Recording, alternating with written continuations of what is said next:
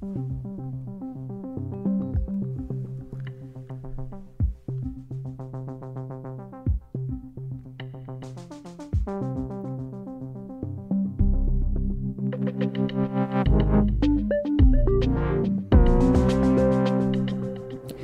Jeg glæder mig allermest til at tale med Andreas Keil fra Socialdemokratiet i dag.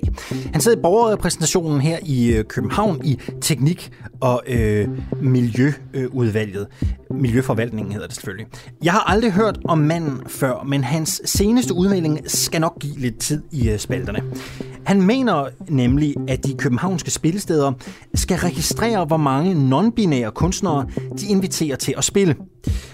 Og det her, det er jo et klart eksempel på, at vi er tæt på kommunalvalget. Ikke? Øh, der skal fiskes stemmer i et øh, bestemt segment, og så øh, går man lige ud og bakker op om sådan en forslag her. Jeg, jeg, jeg synes, det lugter lidt som om, at vi er tæt på valg. Ikke? Vi lytter til forslaget, når jeg ringer til ham. Det gør jeg om en times tid, når klokken den bliver 8. Et flertal i Folketinget vil forlænge forbuddet mod at holde mink til og med 2022. Dansk Folkeparti de vil det anderledes. De er imod at forlænge forbuddet, på trods af, at Statens Serum Institut faktisk fortsat fraråder det. Hvad ved Dansk Folkeparti så, som vi andre ikke ved? Det spørger vi øh, Lise Bæk om her øh, til morgen også. Og så skal vi omkring øh, måske den institution i Danmark, der er sværest at få til at stille op til interview, nemlig Danmarks Radio. På trods af, at vi alle betaler licenskroner til huset, så stiller de så sjældent op til interview. Men vi skal alligevel omkring dem, for vil DR fortsætte med at spille hits som uh, I Believe I Can Fly fra den uh, pædofile menneskesmugler, det kan vi vel godt kalde ham, R. Kelly. Vi har spurgt DR's radiochef, og vi har fået en form for svar. Og det, øh, det vender jeg med jer lidt senere. Det her det er en uafhængig morgen. Klokken den er to minutter over syv. Mit navn det er øh, Alexander Vils Lorentzen. Og må ikke, at jeg får luft under vingerne, hvis I bliver hængende her og blander jer i debatten i løbet af øh, de næste to timers tid. Godmorgen og velkommen til. I believe I can fly. I believe I can touch the sky. Think about it every night and day. Men vi starter et helt andet sted. For den digitale udgave af Danmarks nationalleksikon, øh, den store danske encyklopædi, risikerer at lukke og slukke, hvis politikerne ikke spytter flere penge i kassen. Lex.dk, som driver online-leksikonet, de har snart brugt de, hold nu fast, 23 millioner kroner der skulle sikre overlevelsen mod slutningen af næste år. Godmorgen, øh, Joachim Malling. Godmorgen. Du er administrerende direktør i Gads Fond og formand for Lex.dk. Øhm, I går, da jeg forberedte mig på programmet i dag, øh, der gik jeg ind øh, på Lex.dk, ind under den store, og så søgte jeg på den uafhængige. Der stod ikke noget om os. Til gengæld stod der noget om den uafhængige politiklagemyndighed. Det kan man jo læse rigtig mange steder. Hvis man søger det på nettet, kommer der rigtig mange sites op, hvor man kan læse om det. Hvorfor er I overhovedet nødvendige? Vi er nødvendige, fordi der i dag jo i et, et, et samfund som vores cirkulerer en utrolig masse informationer på nettet, som kan være relevante, men om, om hvilke man ikke ved, hvor de stammer fra. Og det betyder jo, at den tillid, man kan have til det, er begrænset. Og Wikipedia, som jo er et glimrende leksikon, og som øh, dækker mange, mange vigtige områder, som vi arbejder godt sammen med, har jo ikke en enkelstående vurdering af videnskabsfolk for deres enkelte artikler. Hele Lex.dk er skrevet af danske forskere, med, som skriver sig ind i den danske tradition og med den danske synsvinkel, og alle artikler er navngivende og vurderet af andre forskere. Det er den meget store forskel, og vi har altså cirka en kvart million artikler inde i, i databasen, og 1,2 millioner brugere hver måned, fordelt jævnt over hele landet. Men lad os nu bare tage den, øh, den uafhængige politiklagemyndighed. Jeg ved faktisk ikke, om de selv har en hjemmeside, men man kan givetvis læse om den enten hos politiet eller Justitsministeriet, eller hvor det ellers måtte være. Man, og der er jo mange man... andre steder, hvor man kan læse om de her ting, blandt andet ja. på, på folks egne hjemmesider. Vil du, vil, vil, du, vil du sige her i radioen, at det, I skriver øh, per definition er mere faktuelt korrekt, øh, og dermed mere gyldigt, end det, der står andre steder? Jeg vil sige, at det er mere korrekt i og med, at det er danske forskere, der præsenterer den øh, fremmeste forskning og den konsensus, der eksisterer på også nogle af de mere komplekse og diskuterede områder. Jeg synes, det er meget vigtigt at holde fast i. Du har lavet et opslag. Det er jo ikke nogen som helst rimelig måde at vurdere et arbejde et, og en, en investering på cirka 800 millioner kroner, at du laver et enkelt opslag. Gå ind for eksempel og se på coronavirus og læs måske 20 sider, som er en præcis præsentation af, hvad drejer denne her pandemi sig om. Det er det, det drejer sig om i denne her sammenhæng. Ikke om du kan slå den uafhængige op på radioen. Undskyld, jeg siger det så virkelig. Hvorfor fremhæver du lige coronavirus?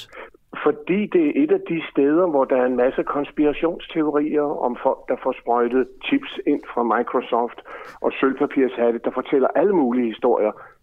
Men hvis man vil have en debat i det offentlige rum, som er baseret på fakta og viden, så er det altså nødvendigt, mm. at der er et sted på nettet, hvor man ved, at her får du det at vide, som forskere og eksperter siger, at det tætteste, man kan komme på sandhed. Og er der kun jer?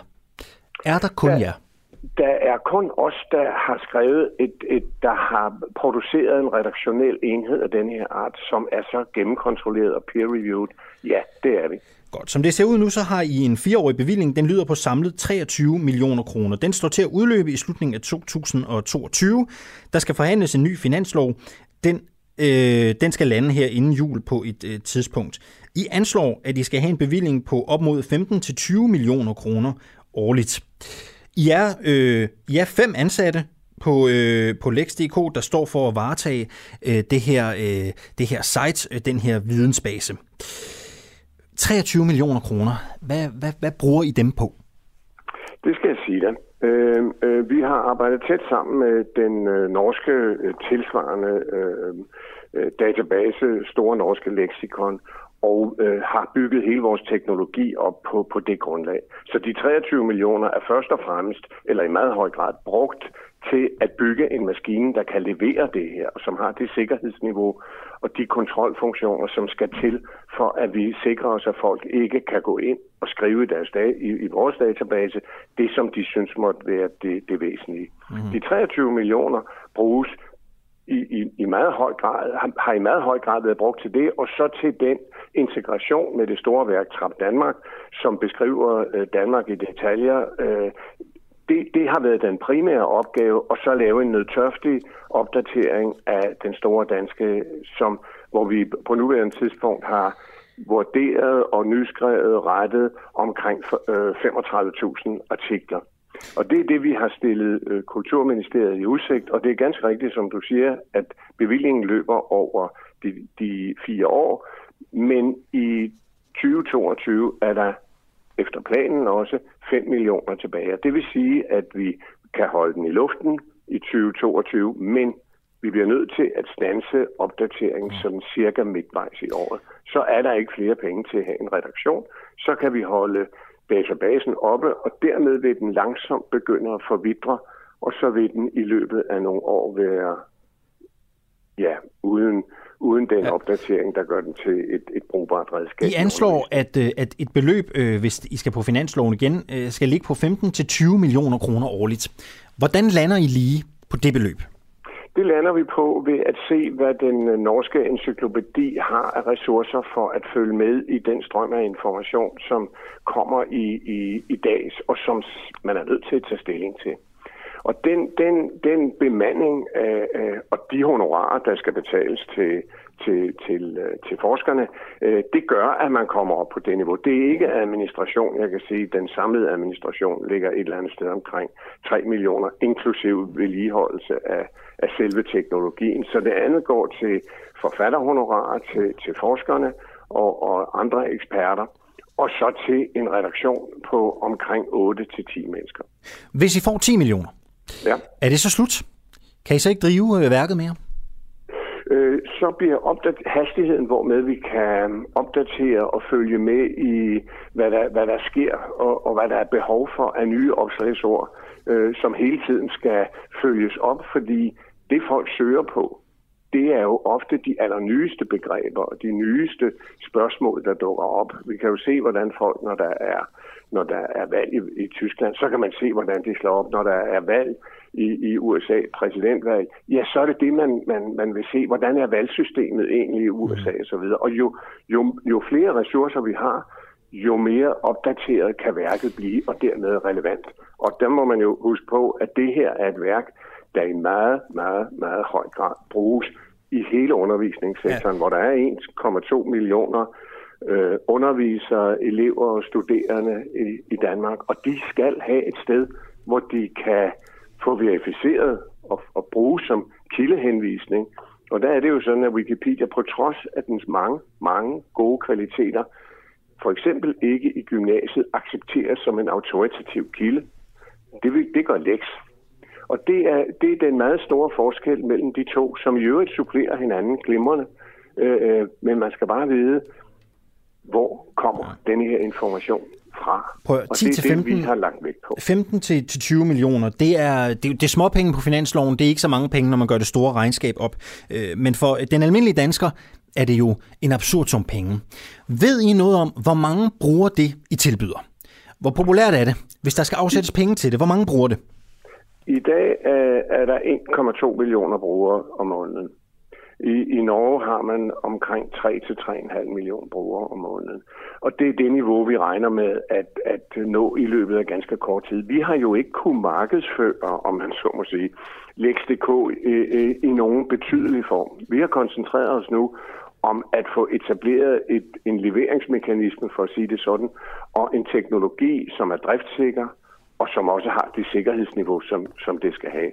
Så en, en brugerflade i dag på 1,2 millioner om måneden gør det til en af de ja, 10-11 mest besøgte øh, hjemmesider i, i den sammenhæng i, i mediemæssig forstand.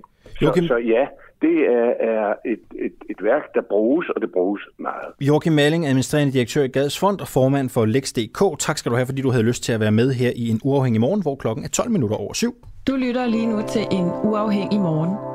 Kritisk, nysgerrig og levende radio, som politikerne ikke kan lukke. Vi sender live alle hverdage fra klokken 7 til 9. Lyt med via vores app på DK4 DAB, fra vores Facebook-side, eller hvis du bor i hovedstadsområdet på FM-båndet 102,9. Tak til dig, som gør det muligt. Debatten om øremærket barsel fortsætter ikke bare i det omkringliggende samfund, men også her på Den Uafhængige. Det gør den om et kvarter, når jeg taler med Katarina Amitsbøl. Hun er EU-ordfører for det konservative Folkeparti, som mener, at EU blander sig for meget, når øh, de laver regler for, hvordan barselen skal fordeles mellem mor og far i hjemmet. Spørgsmålet er så, om det konservative Folkeparti vil tage et opgør med EU i barselsdebatten. Det spørger jeg om om cirka et kvarters øh, tid. Øh, lige et overblik over en øh, historie her til morgen, som fangede mit blik. Det er en historie, BT har begået på baggrund af en pressemeddelelse fra Discovery. Discovery lancerer en dokumentar om drabet på Emilie Meng. Nogen ved noget om drabet på Emilie Meng, hedder den her dokumentar, som har premiere øh, i dag. Øh, den her dokumentar øh, kommer blandt andet til at fortælle, at journalister fra BT har fundet spor af blod i Peter Massens gamle varebil. Det lyder blandt andet sådan her i pressemeddelelsen. På baggrund af tip undersøger journalisterne Peter Madsen som mulig gerningsmand til drabet på Emilie Meng. Undervejs finder journalisterne blandt andet frem til en hvid varebil af mærket Opel Vivaro, der blev leaset af Raketmassens rumlaboratorium i årene op til Peter Massens anholdelse i 2017. Efter anholdelsen blev varebilen renset af Københavns politi, men en agtindsigt viser, at der aldrig blev foretaget en kriminalteknisk undersøgelse af varebilen. Det, der så sker i den her øh, dokumentar, øh, det er, at øh, de to øh, journalister fra BT, øh, Bo Vejle og øh, Jesper Vestergaard Larsen, øh, de finder frem til den her hvide Opel, og med hjælp fra en svensk kriminaltekniker, så undersøger de øh, bilen med et bloddekterinsmiddel. Og øh, så står der i pressemeddelelsen følgende. Undersøgelsen viser, at der er mulige spor af blod, som viser sig som blodstænk på varebilens vægge og hjulkasser. Om der er tale om blod, og hvorvidt det stammer fra drabet på Emilie Meng eller en anden forbrydelse, det viser undersøgelsen øh, ikke. Og det er jo interessant, ikke? Hvis det viser sig, at der på en eller anden måde kan øh, trækkes en linje mellem øh, Peter Madsen og øh, Emilie Meng-sagen øh, her. Øh, jeg skal hjem og se det her. Det kan jeg godt sige. Det, det er jo meget sjældent, vi reklamerer for andre medier her på Den Uafhængige. Jeg vil godt hjem og se det her. Det lyder interessant. Øh, Discovery Plus sender øh, den her dokumentar. Klokken den er 14 minutter over 7. Og nu stiller vi spørgsmålet om overvågningskritikeren Rasmus Malver systematisk bliver udelukket fra debatter. For i går der skulle øh, Rasmus Malver, som for øvrigt også er jurist, debattere overvågning med Østjyllands politi på Aarhus Universitet. Men ifølge Malver selv, som jo er en hyppig kritiker af politiet, vi har også øh, øh tidligere beskæftiget os med hans arbejde her på Den Uafhængige, så nægtede politiet at stille op, da de så, at Malver skulle med. Derfor føjede arrangørerne sig og aflyste Malvers deltagelse i sidste øjeblik. Så lyder påstanden i hvert fald. Godmorgen, Rasmus Malver. Godmorgen. Du er jurist og formand i Foreningen mod ulovlig lokning. Ja. Kan du dokumentere, at politiet ikke ønskede din deltagelse? Nej. Hvorfor siger du det så? Øh, fordi at det var, af, det var begrundelsen for, at jeg blev aflyst. Altså, øh, det var i går, øh, vi skulle have diskuteret her tirsdag, og, øh, og mandag, der får jeg en, en e-mail kl. 9.13, øh, som bliver sendt til alle os, der skulle diskutere. Øh, og, øh, og, og, og vi har snakket om, hvordan jeg skulle komme derover og så videre. Og kl. 15.45, så, så ringer arrangørerne så og siger til mig, at, at jeg er blevet aflyst. Og jeg spørger hvorfor, og så siger de, at det er fordi, at René Pedersen, som er sekretærchef i Østjyllands politi, han havde sagt, at han ikke ville komme, hvis, øh, hvis, jeg, var, hvis jeg kom. Og sagde, så, så er det vel ham, der ikke skal komme. Og sagde, at han var blevet inviteret først.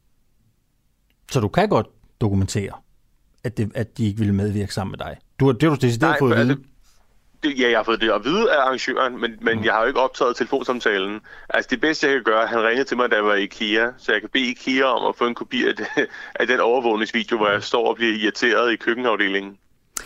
Hvad var begrundelsen for, at denne mand fra politiet ikke havde lyst til at være med sammen med dig? Blev du klogere på det? Mm.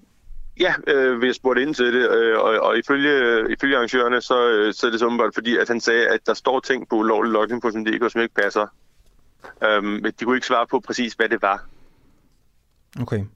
Har du, øhm, har du forsøgt at tage kontakt til, til Østjyllands politi, til den her pågældende person og høre, øhm, hvad baggrunden er?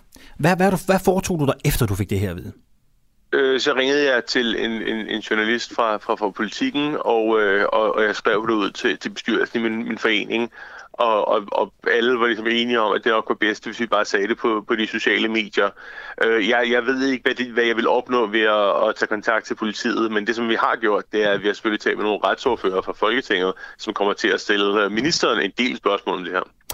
Prøv hvad er problemet ved, at du ikke får lov til at deltage i en debat på Aarhus Universitet? Den her konkrete enkelte debat. Hvad er det store issue med det? Årsagen til, at jeg blev aflyst. Altså, det, det, det er jo, hvis, hvis andre debattører kan sige, at vi vil ikke diskutere med, med, med, med den og den person, så, altså, så, så, så kan de jo ikke, så kan de undgå, at de jo blive modsagt. Altså, det, det, er jo, det er jo, hvis jeg sagde, altså, og øh, tidligere har det været sådan noget som, som DR2-debatten øh, og, og på TV2 News og sådan nogle ting, hvor, hvor altså, så siger de, når ja, men, men nu har Søren Pape øh, sagt, at han vil ikke deltage, hvis, hvis, hvis du kommer, så nu aflyser vi dig, fordi vi vil hellere have ham. Øh, og, og der er selvfølgelig en masse, altså hvis man var smålig og gik op i, mm. i, i at, altså, hvad man må og hvad man ikke må, men, men det mere principielle her, det er årsagen til det. Øhm, og, og spørgsmålet her er, at jeg er jo som sagt jurist altså, og fagperson, og det eneste, jeg gør, når jeg er med i de her debatter, det er, at jeg henviser til de ting, de selv har sagt. Men, altså. men, men Malvar, en ting er jo, øh, har jeg så et arrangement i Aarhus, mm. der var måske nogen, der ikke havde lyst til at debattere med dig, du bliver aflyst. Ja. Oplever du det andre gange også? Er det her noget, du systematisk oplever, så at sige? Ja, altså det, det er som sagt, altså Søren Pape har gjort det med DR2. Hvor, har du, eller, hvor har du øh. ellers oplevet det? Lad os få nogle eksempler. Hvor har du ellers oplevet det henne? Ja, nu har jeg på gange nævnt DR2-debatten. Mm. Der er mhm. også, øh, hvad hedder det, øh, DR2 Deadline. Øhm, de, de, og, og, og det er lidt mærkeligt. De vil hellere, have, de vil hellere invitere folk til at tale om os, end de vil, de vil tale med os. Øhm, P1 Orientering Øh, og, og den er god, fordi at Peter Orientering har, har den modsatte politik. Så de siger, at, at hvis folk de siger det, så er det stadig mig, der kommer i studiet, men de nævner det så i, i udsendelsen. Øhm, på, på TV2 News, der, øh, der, der er nogle retsordfører, som, som ikke vil sidde i samme studie. Så der gør TV2 News det, at de sætter mig i et andet studie, og så laver de det som om, at de har ringet mig op fra, fra et andet sted i landet. Øh, hvilket så betyder, at når de så har lukket forbindelsen til mig, så kan de her ordfører så sige nogle ting. Og så ender TV2 News med at måtte bringe ret. Det skal jeg lige forstå, Rasmus Malver. Så det du siger ja. er, at både øh, DR og TV2 har stemmer i studiet, som kritiserer dig og det du gør, men ja. du får ikke rigtig mulighed for at øh, komme til genmæle. Nej. Det er jo et øh, presseetisk problem, hvis det forligger ja. sig sådan. Så det er jo derfor, at TV2 News, øh, så, som har lavet den her med, med, med så at, at lade dem kommentere på mig ellers, mm. at, øh, at de, de bringer også rettelse bagefter. DR2, de vælger jo så bare altså, ikke at nævne mig, men at tale om de emner, øh, som, som, som de ellers ville have inviteret mig til. Hvor, øh, hvordan kan jeg være sikker på, at, at det, du siger, er, er rigtigt? Hvordan, hvordan, kan jeg, hvordan kan jeg vide mig sikker på, at du ikke lyver?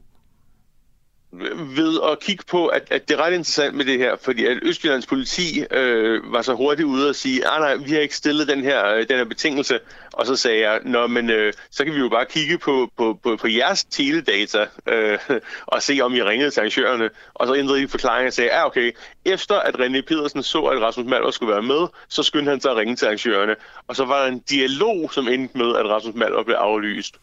Øh, og så offentliggjorde jeg altså det. Mm. Så, øh, så, så var arrangørerne så ude i går med en pressemeddelelse, hvor de skriver, at øh, grunden til at blive aflyst, det var i forbindelse med en dialog mellem mig og arrangørerne, at, øh, at, at man havde fundet frem til, at, at de emner, jeg ville snakke om, at de, øh, de ikke ville passe ind.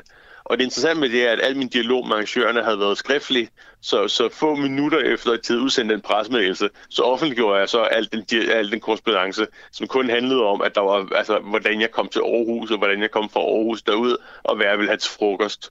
Øh, og så var der så en gruppe med, øh, mennesker, som har mest, øh, som, som bare har noget personligt mod mig, de har så alle sammen nu øh, anmeldt min konto, fordi der offentliggjorde den her dialog mellem mig og arrangørerne, der havde jeg ikke fjernet arrangørens offentlige tilgængelige telefon. Hvem er det, der har noget imod dig? Hvem er det? Øhm, det var en lille gruppe mænd, øh, som, som, som, som også før har været efter mig, som siger sådan, ah, du er altid så skinger og sådan nogle ting. Mm. Øh, du kan gå ind og kigge på det på Twitter. Men det interessante er, nu er min Twitter-konto blevet lukket. så, så, så efter, efter at have med aflyst på universitetet, så er jeg har fået lukket min Twitter-konto. Og hvilken begrundelse har du fået for det? Får man en begrundelse? At, øh, jeg har ikke prøvet det. Ja, at, at jeg har offentliggjort personlige informationer ved at offentliggøre dialogen med mig og arrangøren. Efter arrangøren havde udsendt en pressemeddelelse. En pressemeddelelse, hvor de påstod, at der stod noget i en korrespondence, som der ikke stod. så, så det, det, det synes jeg, det, det er fantastisk. Jeg var lige blevet i sådan lidt okay humør, fordi at nu var det hele overstået og sådan nogle ting. Og så kom jeg hjem, og så min Twitter kom til lukket. Prøv at Malvo, øhm, Østjyllands politi vil ikke øh, debattere med dig. Nej. Jeg vil sige, det kan jeg måske godt på nogle punkter forstå. Ikke? Fordi ja. du, du er ekstremt aktivistisk. Du mm. er øh, meget kritisk over for politiet, det må man også godt være. Men du har også ved flere lejligheder, du, du ved, filmet dem, kommet helt tæt på, øh, du har offentliggjort dine optagelser. Jeg kan måske godt forstå det. Men kan du ikke også du, godt selv derfor, forstå... Det? det ved jeg ikke. Jeg aner det ikke. Men jeg vil altså, sige... vi skulle tale overvågning? Ja. Jeg aner det ikke, Malver. Jeg siger bare, det vil jeg måske godt kunne forstå. Kan der ikke være en pointe i det, at du, du måske bruger nogle metoder, som gør, at dine øh, meddebattører kan tænke, det overgår jeg faktisk ikke helt? Men, men at jeg bruger nogle metoder, så begynder vi jo, altså så bliver det jo netop et ad hominem angreb. Altså så, så, så bliver det jo et spørgsmål om, hvad jeg er for en person. For det, altså jeg har jo ikke tænkt mig at filme, at han ankommer øh, til Aarhus Universitet. Jeg havde tænkt mig at tale om overvågning ud fra, at jeg har en længere videregående uddannelse, hvor jeg specialiserer mig i mm. menneskets rettigheder. Men man kan jo godt, når man ser på blandt andet det med, at du har optaget politiet tidligere, og du har offentliggjort optagelserne, kan man jo godt mm. som selv repræsentant for politiet sidde og tænke, ved du hvad, det har jeg måske ikke super meget lyst til. Jeg ved ikke, hvad der venter mig. Måske har jeg ikke lyst til det. Altså, så må man jo sende en anden, eller man må afbryde det her med at stille ultimatumer til arrangører for at påvirke debatten. Der er der masser af mm. mennesker, som, som, som er klogere end mig, som, som jeg ikke... Altså, jeg vil da aldrig nogensinde gide diskutere kvantefysik med en kvantefysiker, så, så, så må jeg jo melde afbud til debatten, i stedet for at sige, at Nå, hvis han kommer, så vil jeg ikke komme. Jeg vil kun komme, hvis jeg kan få lov til at påstå, at verden er skabt af en, af en, af en enevældig Gud. Altså, det, sådan kan man jo ikke være i et demokratisk samfund. Mm. Hvad du gerne ville have sagt til Østjyllands politi, hvis du havde haft chancen? Så får du den nu. Hvad ville ja, du gerne have sagt? tak. Jeg, nå, jamen, jeg ville have spurgt i forhold til, at, at, at, nu ved jeg jo ikke, hvad de ville have sagt, men hvis de havde sagt, at det var et vigtigt redskab, som Nick Hækkerup godt kan lide at sige, så ville jeg sige, okay, men i forbindelse med den første teleskandale, hvor politiet er kendt at have ændret på beviser for at bruge dem med domstolene, der blev der iværksat en gennemgang af alle teledata-sager, øh, hvor de skulle undersøge, om teledata nogensinde havde været afgørende og det konkluderede de, at det har det aldrig været. Hvorfor siger I på den ene side, at det er så relevant og så vigtigt, at I er nødt til at have det, uanset hvad menneskeretten siger, men på den anden side, at det aldrig har været afgørende? Prøv Malvar, jeg får lige en øh, besked i mit øre, om vi faktisk godt kan komme ind på din Twitter-konto. Har du en telefon i nærheden? Ja, øh, jeg kan godt komme ind på den. Eller, altså, du kan komme ind og se den, ja. men, men jeg kan ikke gå ind og skrive noget. Du kan ikke skrive noget? Hvad sker der, når du forsøger Nej. at skrive noget? Øh, jeg, jeg kan slet ikke komme så langt. Det, der sker, er, at, øh, at, at der bare står, at din Twitter-konto er blevet, blevet suspenderet og afventet lige nu, fordi jeg har appelleret suspensionen. Øh, så, så, så det jeg forstår der, enten jeg kan vælge mellem at annullere min appel, eller at slette alle de tweets, de har klaget over. De har bare klaget over flere. Altså, så så jeg, jeg fik to mails i går. Først mm. så var det noget med, at jeg ikke kunne få reklamepenge, og så bagefter, at jeg ikke kunne få lov Hvorfor sletter du ikke bare tweetsene? Det er jo lidt det samme som, hvorfor lader jeg ikke bare være med at komme til debatten? Altså, det, det, er jo spørg, det er jo et spørgsmål om, at, at der står også i Twitters retningslinjer, at hvis et telefonnummer i forvejen er offentligt tilgængeligt. At det er jo ikke, jeg har jo ikke offentligt gjort noget for at hænge nogen ud. Jeg har offentligt gjort det, fordi han udsendte en pressemeddelelse, hvor i han påstår, øh, at, at, at jeg har sagt noget, som bare ikke er sket. Øhm, hvis I prøver at kigge på, på, på mine tweets, så kan I også se, at der er nogle af dem, der er blevet fjernet. Og at nogle af dem Men hvis du ikke vil hænge nogen ud, hvorfor offentliggør du så telefonnummeret? Hvad er ideen som i det? Hvis det ikke er med henblik på, at nogen skal kontakte nogen, altså, jamen hvorfor offentliggør der er du? Nogen, der er ikke nogen, der skal øh, for fanden mennesker. Altså, det, det, det er et screenshot af en sms-dialog. Ligesom da, da folk spørger, hvorfor, hvorfor fortæller du, hvad ham arrangøren hedder? Det er fordi, hvis jeg lå værd, så ville jeg jo sige, at jeg havde fundet på det. Mm.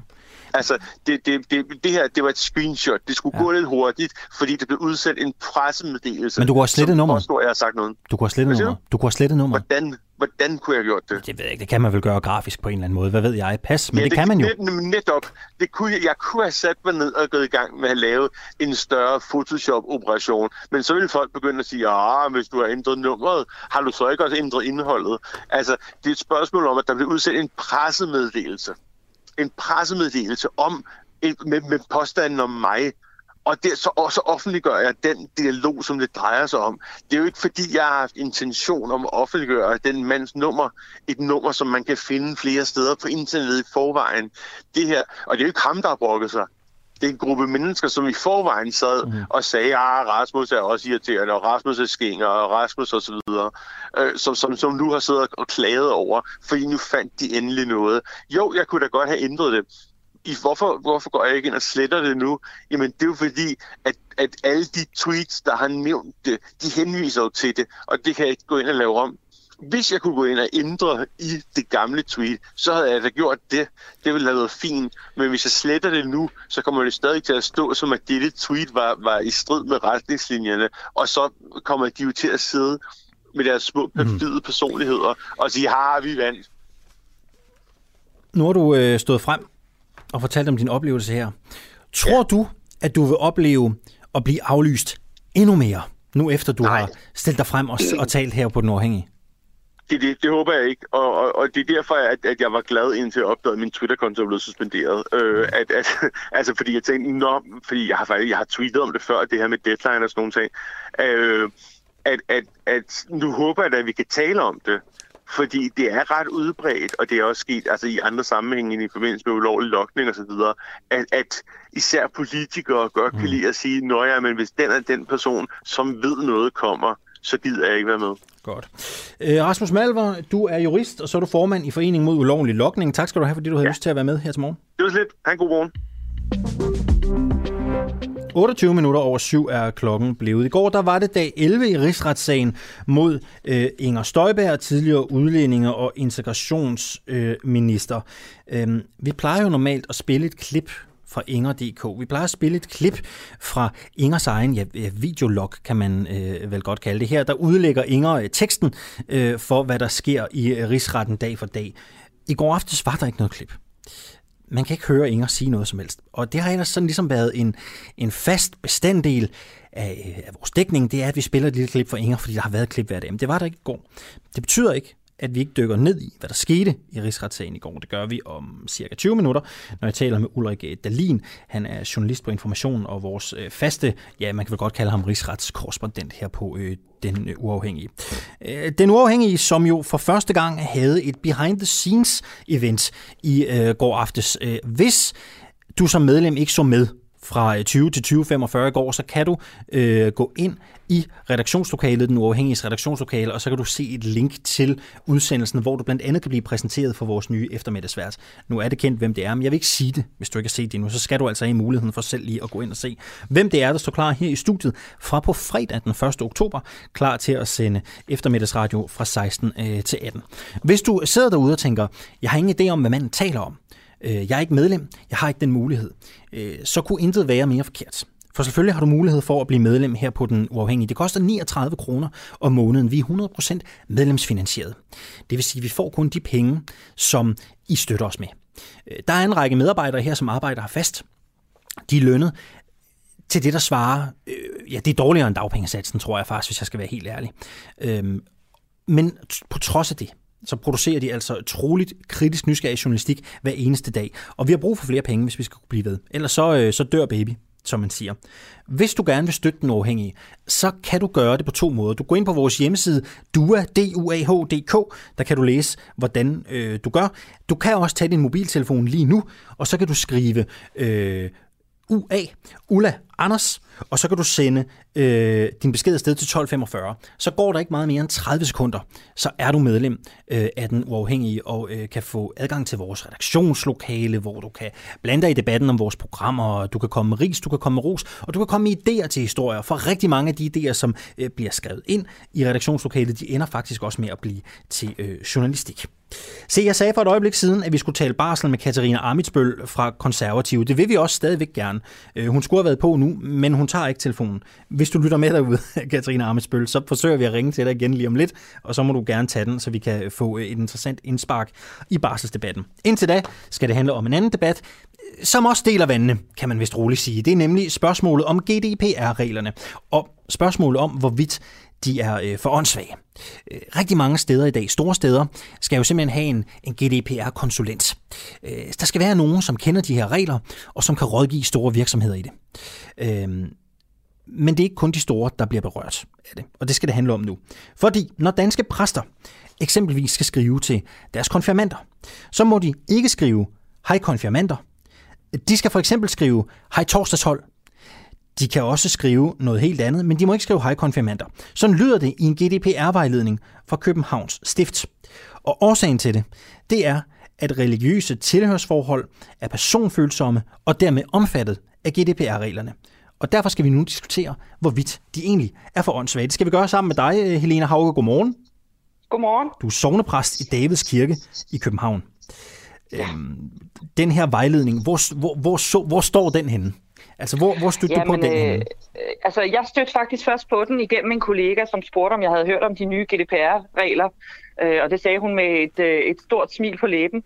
Og det er sjældent, at man har smil på læben, når man snakker om øh, GDPR-regler, fordi der er ved gudgrød ikke noget så usekset som det emne. Men øh, så var jeg sådan øh, inde og tage et online kursus, øh, som øh, vi kan få tilbudt igennem. Jeg kan dårligt huske, om det var kirkeministeriet, eller om det var stiftet. Øh, og der blev jeg så sat ind i de her GDPR-regler, som du lige har mm. nævnt.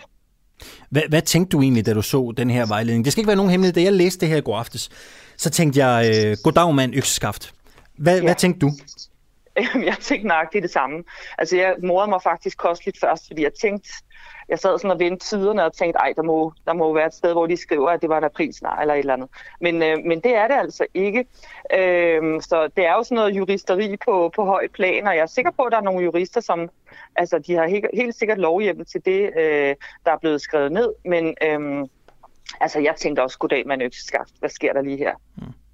Men man kan også på den, anden, på den anden måde sige, okay, du skal omformulere dine beskeder til, til dine konfirmander. Det kan være, at du skal skrive torsdagshold eller 8. B, eller hvad, hvad pokker man nu end kan skrive.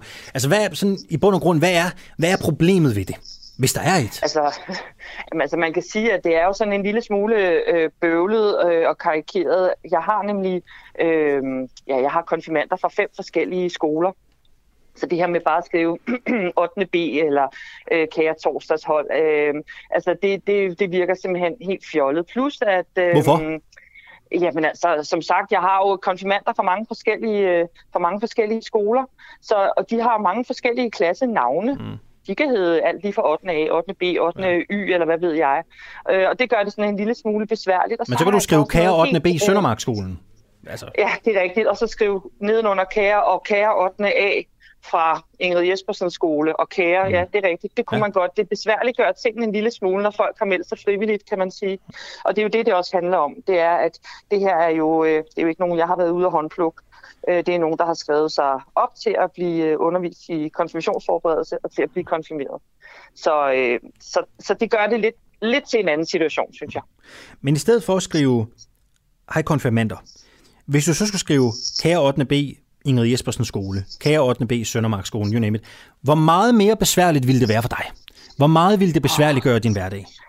Ah, så meget ville det ikke besværligt gøre min hverdag, det er jeg helt overbevist om, men jeg synes også bare, at der er et eller andet signal, der handler om, at ikke at turde stå ved dem, vi er.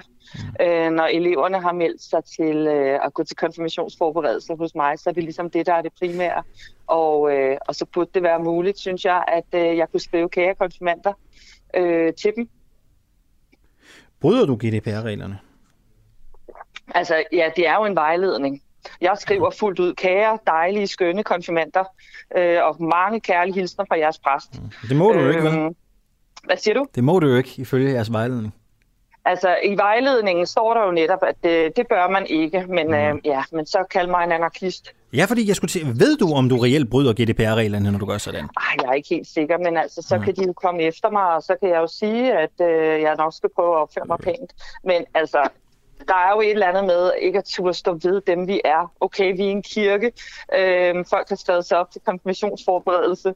Øh, og så det her med at skulle skrive kære torsdagshold. Og, og så kunne jeg sætte sådan en blinkesmiley bagved og mit, øh, mit navn. Mange hilsner fra Helena Blinkesmiley. I ved, hvem jeg er. Mm. Øh, jeg synes, det virker fuldstændig, fuldstændig tåbeligt. Altså, jeg synes ikke engang til sådan... Altså, jeg synes bare, det er fjollet. Prøv at høre, jeg skal være helt ærlig. Jeg kan ikke hisse mig op over det, du gør. Jeg tænker, fint nok. Det, det kan ikke hisse ja. mig op. Men er du ligeglad selv med, at du potentielt bryder reglerne? Øhm, principielt lige her, ja, det er jeg. Okay. Altså, øh, hvis det gik ud over nogle mennesker, så var det noget helt andet. Og det gør det altså ikke. Det er min, min faglige og min menneskelige vurdering. Hvad kan man blive, øh, hvad er straffen, hvis man bryder de her regler? Ved du det? Har du sat dig ind i det? Har ingen idé. Har overhovedet okay. ikke. Du er måske også ligeglad. Ja, fuldstændig. Okay. men, øh, men det kan da godt være, at jeg bliver ringet op i eftermiddag af en, øh, af en sur stiftskontorchef ja. eller et eller andet. Det ved jeg ikke. Ved du, om der er andre kollegaer af dine, der gør det samme? Ja, det tror jeg helt bestemt. og jeg vil sige, at, øh, at for mange tror jeg decideret også de sidste øh, 30 år har de måske været præster og været vant til at skrive kære konfirmander. Og, øh, og vi er jo selvfølgelig vant til GDPR-reglerne i forhold til at få taget billeder af børn i kirken. Alle de her ting, vi skal have tilladelse til. Det er fuldstændig rimelige regler, synes jeg. Øh, men, men her sidder der også mennesker, som sådan, altså, jeg har ældre kolleger, som siger, at det kan ikke, det kan ikke være rigtigt, det her. Det er jo en joke simpelthen. Mm-hmm. Er du principielt imod GDPR-regler? Øh, nej, det kan man jo ikke sige. At man kan, være, kan man være imod sådan GDPR-regler helt generelt? Kan man måske godt, det ved jeg ikke. Ja, nogle af dem er jo lavet for vores egen sikkerheds skyld. Ikke? Blandt andet netop sådan noget med, med billeder og at bede om tilladelser fra forældre til at måtte vise deres billeder. Ligesom man gør i institutioner, så gør vi det samme i vores institution. Øhm, så, så på den måde er jeg ikke øh, anarkist over for GDPR-regler. Mm. Men øh, altså, det er da ikke noget af det, som kan ophisse mig mest, og jeg synes er det mest øh, interessante i hele verden. Det tror jeg, de færreste synes, ikke? Ja, og det er jo også det, der er spørgsmålet, ikke? fordi der er jo mange store organisationer, som går meget op i det, og med god grund. Øh, når borgere skriver til det offentlige, så er der nogle bestemte procedurer, man skal overholde. Hvis man er i jobcentret eller et eller andet andet sted i kommunen, klart. så er det vigtigt, at der er, er nogle klart. data, som der ikke skal slippe ud, og der er noget, der er mere personfølsomt end andre. Men så er der jo de mindre organisationer, som du repræsenterer blandt andet, ikke som en konkret kirke. Synes du, reglerne rammer skævt? Altså lige præcis det her med konfirmanderne er, øh, er jo et eksempel på, at, at det er i hvert fald en, der rammer skævt. Altså, den, den, er, den, er, den er simpelthen fjollet, øh, selvom at der er juridisk hjemmel for det. Men derudover, så sidder jeg jo altså også og laver navneændringer på folk, øh, og skriver øh, folk ind, som har fået døbt deres barn, og mm. bruger deres CPR-nummer, og det skal ske fuldstændig sikkert. Mm. Det er der slet ingen tvivl om. Så, øh, så på den måde er, er GDPR-regler jo mm. vigtige. Altså, så selvom at vi er en mindre organisation, så kan man sige, så sidder vi jo stadigvæk og arbejder lige præcis med, øh, med de her ting, nemlig navngivninger og navneændringer og hvad ved jeg, dødsanmeldelser og sådan nogle ting. Prøv, kender du, er I ramt af andre åndssvage GDPR-regler i Davids Kirke? Er der andre end den her, der er, der er latterlige? Altså, jeg synes, der er sådan en, en regel, der er lidt tåbelig med, at min kirketjener fortalte mig, at de videoer, der bliver lagt op, de må maks ligge oppe i 14 dage. Det er der også nogle regler for. Det vil sige, når jeg for eksempel streamer en julegudstjeneste, hvor vi jo blev lukket ned der dagen mm. inden, så må den maks ligge der 14 dage. Hvorfor? Der er, nogle, øh, der er nogle helt bestemte regler for det er åbenbart. Og det, det er også sådan, at jeg tænker lidt, nå okay, øh, hvorfor lige 14 dage, hvorfor ikke en måned? Altså hvad kan der ske ved det? Så indimellem, så er der jo nogle af de der små mm. regler, som man måske ikke hører så tit om, øh, og som man ikke rigtig sådan overgår at sætte sig ind i. Men hvorfor må man kun i 14 dage? Ved du det? Har du, få, altså, har du undersøgt det? Hvorfor, hvorfor må man kun det? Det lyder jo øh, galt, det lyder skørt. Ja, Ja, det lyder lidt skørt, ikke? Ja, jeg har faktisk fået en forklaring, men jeg skal være helt ærlig at sige, jeg kan ikke huske, Nå, hvad årsagen til det var lige pt.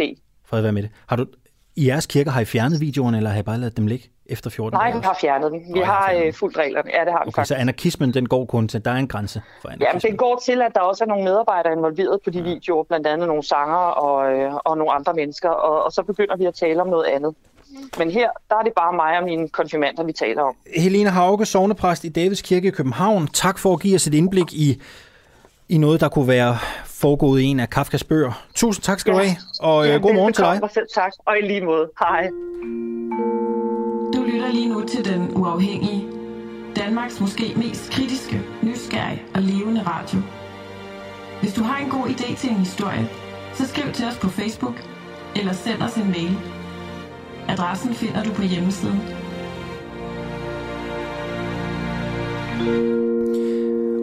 Og så vil jeg jo rigtig gerne høre, hvis du sidder derude og er formand eller frivillig i en eller anden forening, og du også har været ramt urimeligt, eller i hvert fald mærkværdigt af de her GDPR-regler, så, så lad os høre fra jer skøre eksempler åndssvage eksempler, urimelige eksempler, skriv ind til os her. Enten gør det i øh, kommentarfeltet under øh, vores Facebook-feed, eller også så send en sms. Øh, skriv øh, DUA, lav et mellemrum, send din besked afsted til øh, 1245 øh, med dit eksempel, så vil vi gerne høre om det. Det kan også være, at vi, øh, det kan også være, at vi, øh, vi ringer dig op øh, senere, hvis, hvis vi må øh, det. Øh, lige om lidt, så åbner jeg min øh, computer her foran mig og går ind og skriver en mail til Landbrug og Fødevare. Dem har vi rigtig gerne vil have til tale her på en uafhængig morgen om øh, beslutningen om at få hele Danbreds bestyrelse til at gå af. Det kom jo frem her i sidste uge, at Danbreds øh, topchef øh, måtte forlade organisationen, fordi han øh, angiveligt havde haft lidt for lange fingre over for nogle af de ansatte i organisationen. Det var vist et almindeligt kendt faktum, kunne jeg forstå, da vi talte med journalisterne, der havde breaket sagen. Hele bestyrelsen er gået. Det er Landbrug og Fødevare, som jo har sagt, I må forlade skuden. Vi vil gerne høre høre om begrundelsen for at afskedige hele bestyrelsen. Det sætter vi fokus på om 10 minutters tid. Først så skal det handle om øh, sagen mod Inger Støjberg, rigsretssagen, som jo også har dækket intenst her øh, på kanalen. For i går, i går der var det dag 11 for rigsretssagen mod Støjberg. Hvis man betaler de famøse 25 kroner om måneden på Inger.dk, så kan man høre hendes side af sagen. Jeg synes, I skal spare dem og bruge 39 kroner på den uafhængige, men man kan give 25 kroner øh, for at høre øh, Støjbergs side af sagen. Vi har valgt at gøre det, og indtil videre, så har Inger Støjberg jo lagt en video op for hver dag, der har været retsmøde på nær for dag 11. Godmorgen, Ulrik Dahlin. Godmorgen. Ven af programmet, journalist på Information og vores, må jeg godt, efter, må jeg godt kalde dig rigsretskorrespondent her på Den Uafhængige? Ja, Jamen, det er godt, så, så er der styr på titlerne. Mm. Alle ordentlige medier skal have en korrespondent jo. Øh, Dalin, jeg fristes til at spørge dig, hvad er det, der er sket i går, siden Inger Støjberg ikke havde lyst til at lave en video i går aftes? Øh, det skal jeg ikke kunne være dommer over. Øh, jeg ved ikke, hvorfor Inger Støjberg ikke har lavet det, men jeg kan fortælle øh, lytterne, hvad der skete i går. Fordi, som vi også skriver i dagens information, så var den fortsatte afhøring af Uffe Torgdal Petersen, som jo var departementschef under Inger Støjberg, ikke nødvendigvis en succes for forsvarerne. Og for at forstå det, så er man lige nødt til endnu en gang, endnu en gang at omtale det ministernotat, øh, som er et af nøgledokumenterne i sagen. Der er en ny forståelse fra Inger Støjbergs forsvars side, fra side af det her ministernotat.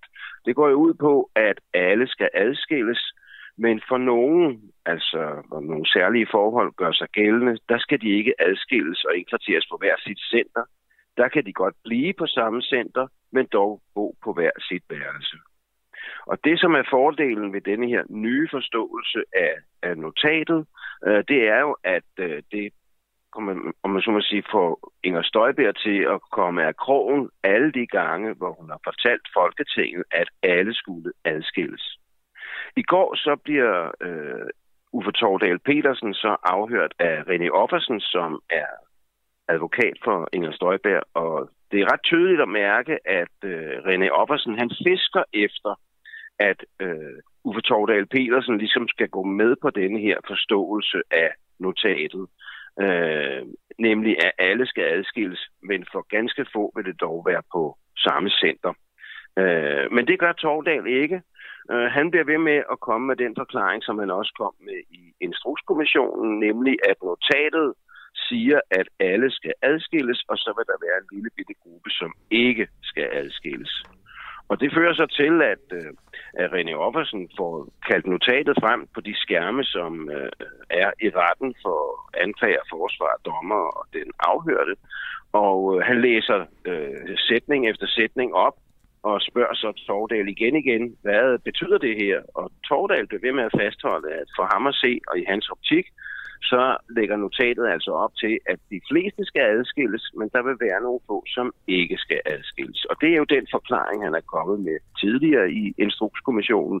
Det er for så vidt også den forklaring, at Støjberg tidligere kom med i Instrukskommissionen. Så der kommer sådan en, et, et, et, et, et, ligesom et lille intermezzo, hvor at øh, René Offersen er nødt til at sige til Uwe Tordal Petersen, øh, der er altså ikke noget finurligt i det her. Han har altså ikke lavet en fælde, og Tordal, han svarer så, at nu bliver han helt forvirret, og gentager så for tredje gang, hvad han opfatter af notaten. Jeg ved ikke, om det er grunden til, at Inger Støjberg ikke har lavet en, en, en, en båndoptagelse eller en lille videokommentar til retsmødet i går. Det kan jo også være tekniske problemer, eller at hun er travlt med noget andet. Men i hvert fald kan man ikke sige, at den del af afhøringen sådan set var i Inger Støjbergs favør. Snarere øh, kunne man læse det sådan, at øh, forsvaren måske lidt ufrivilligt kom til at understrege, at der er ikke fælles forståelse mellem den tidligere minister og den tidligere departementschef om betydningen og forståelsen af det her notat. Det er vel i virkeligheden lidt interessant, ikke? Altså man skulle jo mene, at departementschef og minister, øh, det må næsten, ja, du kan jo tage den særlige rådgiver med ind i det triumvirat, men så er det dem, der ligesom har den, den, den tætteste dans i et ministerium. Hvor ja. stiller det Støjberg?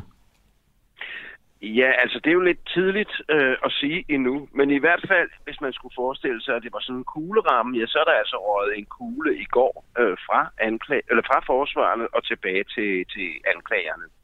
Men hvordan er balancen vil se ud, når vi er en gang i november er færdige med det hele, det synes jeg er meget svært at om.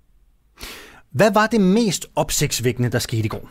Øh, der er jo, det, det har været en interessant dag, kan jeg høre på det, du siger, men hvad var, hvis du skal lave et nedslag, hvad var det mest, det vildeste, det mest opsigtsvækkende, der skete? Ja, det synes jeg faktisk var det her. Men det var jo selvfølgelig ikke det eneste, der skete. Det var for eksempel også interessant at høre under anklagernes udspørgen af Uffe Tordal, at øh, Tordal havde den der vurdering, at, øh, at for ham altså, i hans erindring, så havde ministeren ikke været særlig interesseret i, hvad der egentlig skete med de piger, der blev adskilt. Og det har jo været en af de vigtige ting i øh, anklagernes udspørgen af vidner, nemlig at få belyst, jamen var ministeren så optaget, når det kom til stykket, reelt og i virkelighedens verden, at de pigers skæbne, eller var hun det ikke? Og der svarede Tordal øh, helt klart, nej, det var ikke hans indtryk, at hun egentlig gik særlig meget op i det. Og hvad baserede ministeren... han det på? Sagde han noget om det?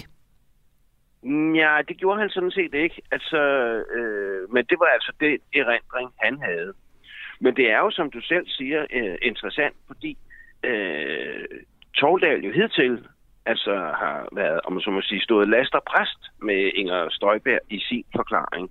Og det er han måske også mere eller mindre nødt til. Altså, det ville jo være en grim historie for en departementschef, hvis han måtte sige, at øh, han uden rigtig har fået stoppet det, havde måttet acceptere, at en minister havde fået gennemført en ulovlig praksis over for de her unge asylpar, hvor den ene part er under 18 år.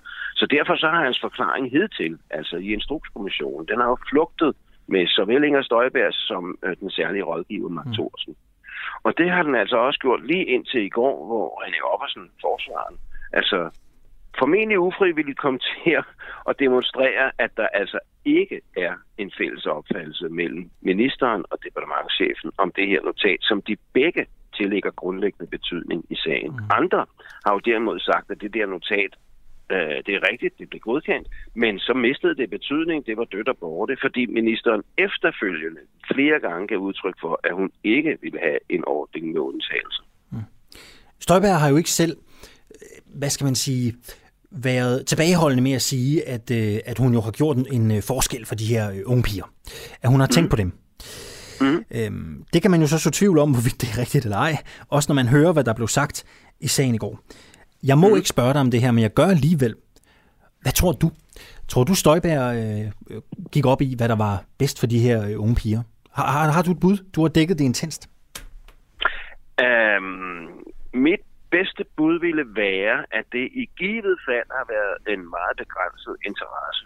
Altså, der er jo øh, kommet indberetninger fra operatørerne, som drev de her asylcentre, hvor de havde skilt de her unge par ad, om at de unge piger at de øh, altså, havde det dårligt og var øh, meget kede af, hvad hedder det, af at blive adskilt fra deres mænd. Der var selvmordsforsøg, der var selvskader, der var sultestrække, der var mangel på søvn osv. osv. Der var gråd og tænders gnissel, og det blev jo omhyggeligt fra operatørerne indberettet til Udlændingestyrelsen, som i nogle tilfælde, for eksempel i forbindelse med et selvmordsforsøg, bragte det videre til, til Støjbær. Der kom rapporter fra Røde Kors, fra Institut for Menneskerettigheder omkring de mere juridiske dele af sagen. Men der er ikke, der er ikke rigtig noget eksempel, eller i hvert fald nogen skriftlig dokumentation for, at ministeren på noget tidspunkt, på trods af de her indberetninger, hun har fået, ligesom har taget skeen et, bare et øjeblik over i den anden hånd og sagt, jeg vil lige være helt sikker, hvad, hvad, hvad, hvad tyder alt det her på? Hvad er det egentlig, vi er i gang med? Og det kan man jo godt udlægge sådan, at øh, for Inger Støjberg var det vigtigste, det var det politiske signal om at være en hardliner på udlændingeområdet, mere end en egentlig omsorg for de her unge piger. Det sagde Ulrik Dalin, journalist på Information. Inden vi slipper dig, Dalin, hvad er det næste kapitel, der skal skrives? Hvad er det næste, der sker i rigsretssagen? Hvad kan vi se frem til? Ja, i dag så bliver afhøringen af Uffe Tordal Petersen afsluttet så bliver den tidligere direktør for Institut for Menneskerettigheder, Jonas Christoffersen, afhørt. Det er især interessant, fordi han jo er en del af det forsvarteam, som øh, Inger Støjberg har. Han er kompagnon med René Oppersen, øh, og det, der gør, at han skal afhøres, er, at Institut for Menneskerettigheder, mens han var direktør, øh, sendte en, en meget bekymret brev øh, til øh, ministeriet, Støjbergs ministerium, hvor de gjorde opmærksom på, at hvis ikke der for, blev foretaget en individuel vurdering af alle de her par før adskillelse, så øh, ville det være et brud mod menneskerettigheden. Og endelig i dag skal der så også afhøres en pressemedarbejder og en tidligere ministersekretær. De to sidste var ikke vanvittigt øh, betydningsfulde i Instrukskommissionen. Den ene havde kun været med til ganske spredte dele af sagen, og den anden havde en ukommelse, der ikke var noget at skrive hjem om. Hmm. Altså forstået på den måde, at vedkommende ikke rigtig kunne huske noget som helst. Nej, sådan kan det jo gå en gang imellem. Ulrik ja. Dahlin, journalist på Information. Øh, vi ringer til dig. Vi ringer jo til dig en anden god gang. Vi ringer til dig i morgen igen, givetvis sikkert. Ja. Øh, tusind tak skal du have, fordi du har lyst til at være med. Vi snakkes, øh, vi snakkes bare ved, ikke? Jo. Du lytter til Den Uafhængige. Danmarks måske mest kritiske, nysgerrige og levende taleradio, som politikerne ikke kan lukke. Mere end 3.000 medlemmer støtter os allerede, og jo flere vi er, jo mere og jo bedre journalistik kan vi sende ud til dig. Se hvordan du kan støtte os. Gå ind på duah.dk.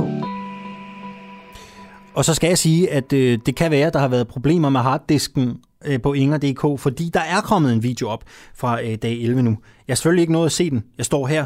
Øh, det har min kollega Alex. Vi kan ikke rigtig fortælle jer så meget om, hvad der sker. Andet, den er der, og vi bringer jo nok et lille uddrag i morgen. Klokken den er 5 minutter, 6 minutter i 8 er klokken, og om cirka et kvarter, så kan du få at vide, øh, om Jens Rode har røget hasselej. Om kristendemokraten Jens Rode har røget sig skæv, øh, været på Christiania, Det bliver vi klogere på om cirka et kvarters øh, tid.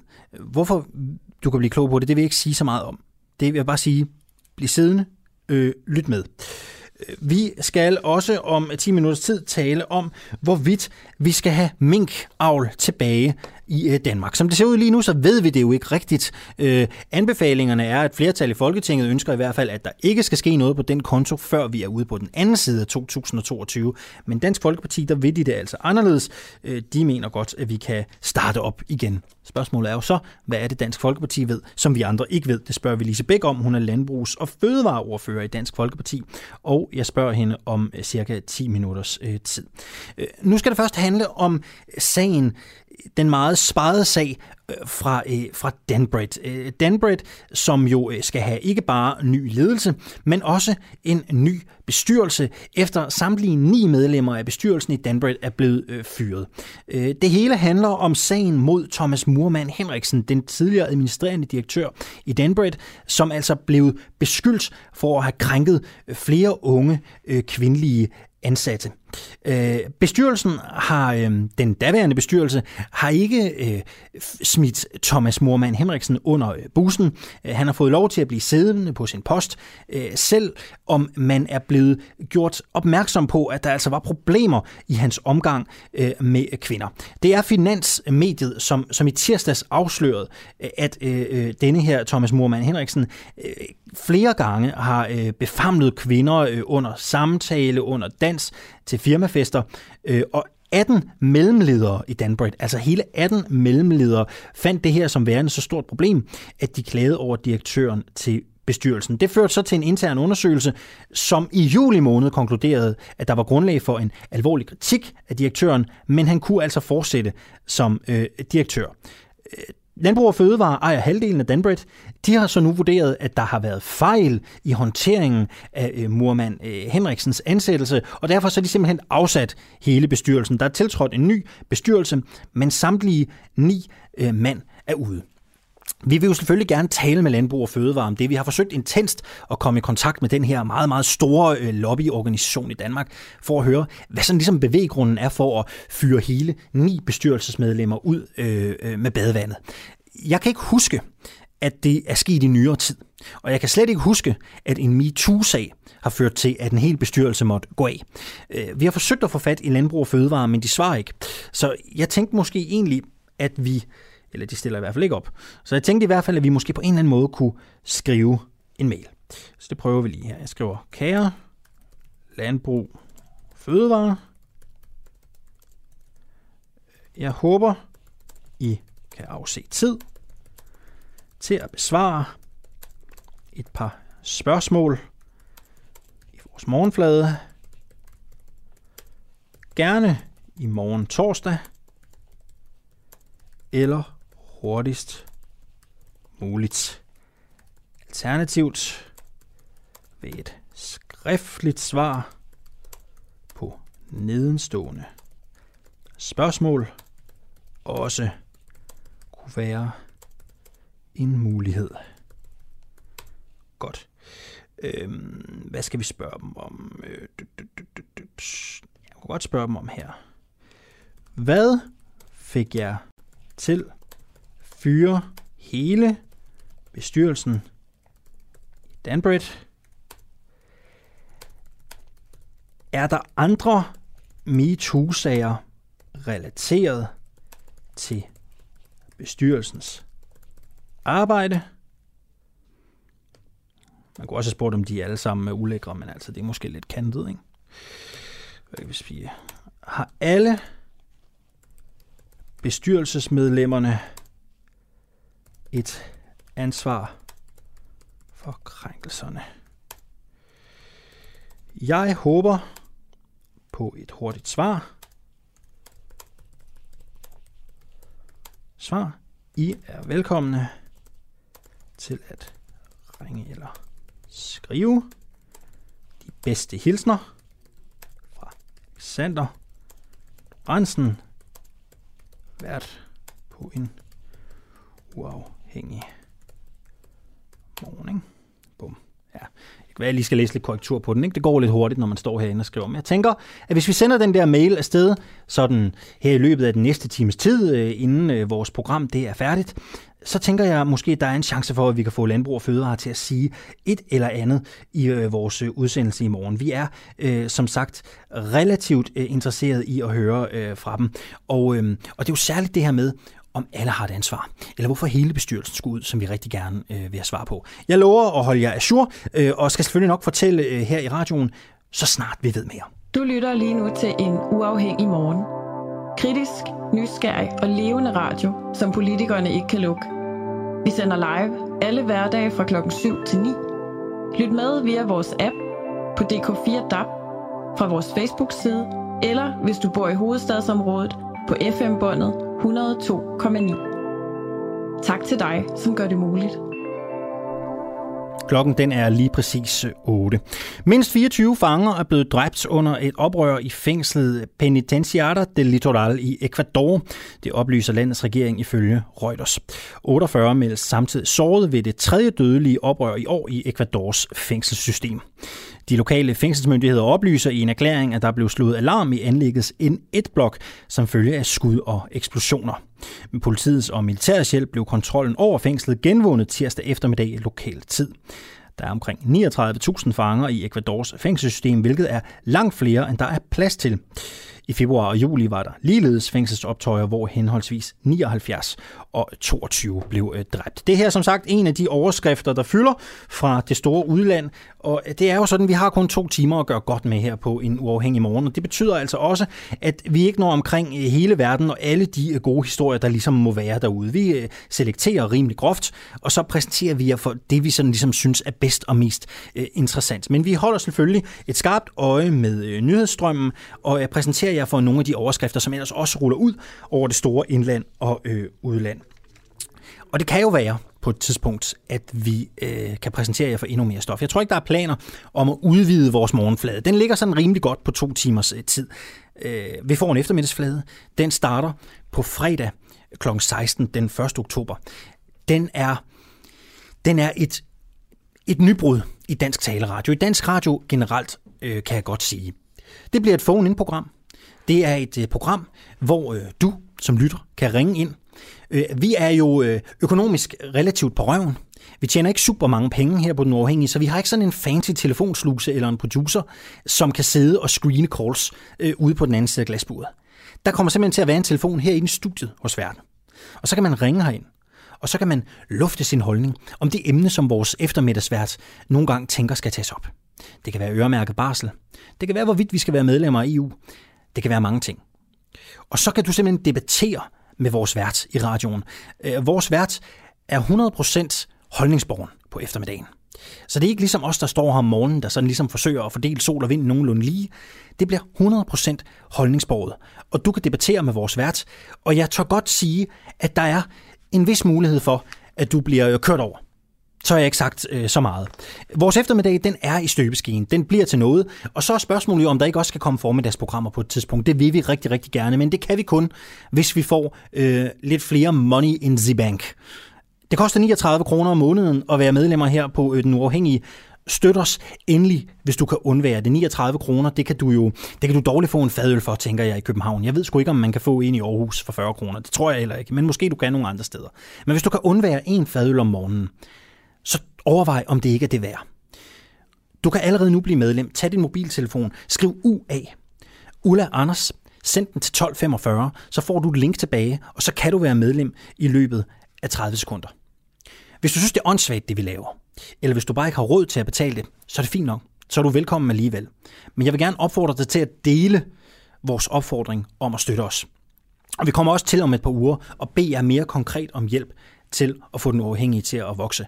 Hvad det går ud på, det vil jeg ikke sige så meget mere om. Faktisk fordi jeg ikke ved det. Jeg ved bare, at der er noget i støbeskeen, og vi håber meget, I vil hjælpe med at få det her til at blive sådan en fuldblods radiostation, som sender 24 timer i døgnet, 365 dage om året.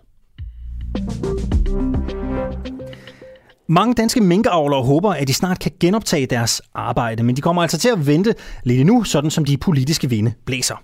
Et flertal i Folketinget vil nemlig forlænge forbuddet mod at holde mink til og med 2022, efter Statens Serum Institut tirsdag fastholder vurderingen om, at minkavl udgør en øh, sundhedsrisiko. Men det er altså ikke alle øh, partier i Folketinget, der er enige i den øh, prioritering. Godmorgen, Lisebæk. Godmorgen. Du er landbrugs- og fødevareordfører i Dansk Folkeparti, øh, og I er jo imod at fastholde forbuddet. Hvorfor? Fordi der ikke er særlig gode argumenter for det. Altså, der er ikke kommet noget nyt på bordet i går til det møde, vi var til i går. Altså, så, så der er ingen argumenter for det, og Statens Serum Institut, de havde også rigtig svært ved ligesom at komme med nogle, nogle gode argumenter, og det er lidt som om, at... Hvordan havde de svært ved det? For, ja, men de bliver sådan skubbet lidt foran sig. Jamen, fordi det var det samme, og det var usikkerheder omkring øh, smitterisikoen, og det var ikke sådan noget konkret at sige, det er, er farligt. Altså, mm. jeg stillede ret mange spørgsmål til dem, som jeg ikke fik svar på, mm. og, og det synes jeg jo er mærkeligt, fordi altså, det, det allerførste, det er jo den vurdering, der kom i juni måned, der står helt klart, at øh, de, de skal komme med en vurdering mm. for den humane sundhed, ikke nogen forslag til løsninger. Mm. Så har man jo allerede skåret noget af der. Øhm, når de nu siger, at der er den her sundhedsrisiko, Statens Serum Institut. Øh, de siger blandt andet, øh, at konklusionerne i den sundhedsfaglige vurdering af risiko for den humane sundhed ved en eventuel genoptagelse af minkhold efter 2021 fortsat er gældende. Det skriver de. Øhm, lyver de, når de siger det, tror du? Nej, det vil, det vil man jo ikke sige. Vi skal jo stole på vores myndigheder, mm. så derfor, altså, jeg vil ikke sige, at de lyver, men der er noget, de ikke får sagt. Og, og, og, kan forstå og, og, hvad, og, ja, ja, det. ja, og hvad er ja. det så? Hvad er det, de ikke jamen siger? Det, jamen, jeg, jeg spurgte jo for eksempel, hvad, hvad med de andre europæiske lande? Der er jo lande, der fortsat mm. har minkavl. Altså, hvordan ser det ud i de andre europæiske lande, altså hvor man ikke har den samme bekymring, og hvor man siger, at øh, vi kan fortsat have minkhold, og så også, at de ikke måtte komme med nogle vurderinger på, hvordan øh, gør vi det her, hvis vi, hvis vi øh, genoptager minkavl. Altså man kan jo sige, vi havde jo mange millioner mink, og, og argumentet dengang var jo, at øh, det var smittereservoirs, fordi der var så mange mink på hver farm, og de lå rigtig tæt man, man kunne jo se på, at øh, de kommer ikke til at ligge særlig tæt, altså fordi det er, bliver jo nærmest sådan noget på hobbybasis, hvis kan, man genoptager det. Kan du garantere, at der ikke er nogen sundhedsrisiko for at genoptage minkerhvervet? Hvem kan garantere noget? Det er der jo ingen, der kan. Men er du Men villig altså, til at løbe risikoen? Er ja, du villig til at løbe ja, risikoen? Det er du. Ja, fordi fakta er, der er ikke... Jeg bor i Nordjylland, der hvor det hele det startede. Øh, der er ingen, der er døde af, af mink-varianten. Den mink-variant, man sagde, der var. Og, og jeg spurgte selv omkring kloster 5, som vi fik at vide var forfærdelig øh, øh, øh, farlig. Hvor mange der var farme, der var smittet, og hvor mange der ligesom øh, var smittet med den. Men, men det kunne man jo ikke få et klart svar på. Der var noget med, at det var fem farme, men alligevel så lukkede man ni nordjyske kommuner ned. Altså det gav jo heller ingen mening. Mm at man lukkede hele Nordjylland på det. Hvor du valgte, hvor du valgte ind henne, Lisebæk? I Nordjyllands Storkreds. Mm. Det er der, hvor Gølle ligger, ikke? Det er der, Gølle, Gølle ligger i Nordjyllands Storkreds. Jo, det, er Danmarks, øh, det er Danmarks mink-centrum, kan man jo godt sige. Ikke? Det er Danmarks minkhovedstad, ja. Men jeg bor så syd for fjorden. Ja. Prøv at, høre, øhm, prøv at høre, er det her ikke bare noget, du siger? Fordi du har rigtig, rigtig mange vælgere, som bor i Nordjylland, som har levet af at dyrke mink, og som gerne vil i gang igen. Altså, er det ikke, bare, er det ikke bare valgflæsk? Nej, Nej, fordi de er jo landmænd, ligesom alle andre, og dan, de danske minkavlere var jo verdenskendte for at have de allerfineste minkavlstyr i hele verden, og det har man simpelthen smadret. Mm-hmm. Ja. Men hvorfor er du villig til at... Altså, du siger, at du kan ikke garantere, at der øh, ikke er nogen sundhedsrisiko ved at genoptage minkerhvervet, men alligevel er du villig til at prøve det af og til at, til at teste det. Hvad er det værste, der kunne ske, hvis det viser sig, at der er en sundhedsrisiko ved genoptagelse af det her værv? Hvad ser du som det værste scenarie? Jamen prøv lige at høre her. Jeg kan jo heller ikke garantere, at når du går mm. ud på gaden, at du ikke bliver kørt ned. Ah, men det er vist ikke helt det samme, vel? Altså, det kan Nej, man ikke men sige. Der er jo en myndighed, altså- som siger, at der er en sundhedsrisiko ved at genoptage det her værv. Du siger, øh, det er meget muligt, men jeg er villig sammen med Dansk Folkeparti til at løbe risikoen. Så spørger jeg dig, Jamen- hvad kunne du forestille dig var det værste, der kunne ske, hvis det viste sig, at der var en sundhedsrisiko ved at genoptage erhvervet? Hvad er det værste, du kunne forestille dig, der kunne ske? Jamen, det var jo det her med, at øh, man får en minkvariant, der er ja. ekstra farlig. Ja. Det, det er jo selvfølgelig det, fordi altså, folkesundheden overruler jo alt. Altså, og det må man bare sige, sådan er det jo. Men altså... Men du er villig til at, øh, hvad kan man sige, tage en chance for folkesundheden for at glæde dine, øh, dine vælgere, som øh, avler mink i Nordjylland? Nej, jamen det er fordi, jeg mener, at den her frygt, man forsøger at fremmane, den er overdrevet. Og, og altså, så synes jeg, det var bedre, at man tonede rent flag og sagde, vi vil af med minkavl i Danmark. Det synes jeg, det var bedre. Altså, dyrenes beskyttelse, de skriver det jo ganske tydeligt faktisk i dag, at, øh, at øh, jamen, forlængelsen af forbuddet det, mod minkavl, det er et skridt på vejen. Altså, så er det da bedre, at man ligesom siger, der skal være et clean cut, og siger, vi vil ikke have minkavl i Danmark. I stedet I- I... for det her med, at nu, nu udsætter man det et år igen, ikke? Altså, og det mm. bliver jo sværere og sværere Okay. at påbegynde noget. Har I i Dansk Folkeparti nogen form for sundhedsfaglig viden, øh, der siger, at det ikke vil være farligt at genoptage minkerhvervet? Har I nogen, som siger til jer med sundhedsfaglig indsigt, det kan man bare gøre? Altså, vi har jo en sundhedsordfører, der har siddet med på de der møder, øh, da man lavede en speciel øh, corona-covid-19-følgegruppe. Jamen nu tænker jeg mere så, forskere, Så ved, sådan sundhedsfagligt personel. Nu tænker jeg ikke på Liselot Blikst. Nu tænker jeg på Nej. sundhedsfagligt personel, som siger, det er en god idé i Dansk Folkeparti. Man kan med Ja. god fordel og med god sund fornuft genoptage mm, mm, minkerhvervet i Danmark. Er der nogen, der siger det? Jamen det er der ikke, lige i vores parti, men Nej. Altså der er jo rigtig mange eksperter, der har været ude og kritisere ja. det her og sige, og, og der er blandt andet også en, der virkelig ved noget om det, der har været ude og sige, det, det der kommer fra SSI, øh, Hvem er det? det er kejserens nye klæder. Ja, hvem er det, der siger det? Altså, jamen, der har været ham der professor og overlæge i, i hvad hedder det, mikrobiologi, eller hvad hedder det, øh, der har noget med sådan noget at gøre. Ja, hvem er det? Kan du- kan du navnet på ham? Niels Højby. Niels Højby. Okay.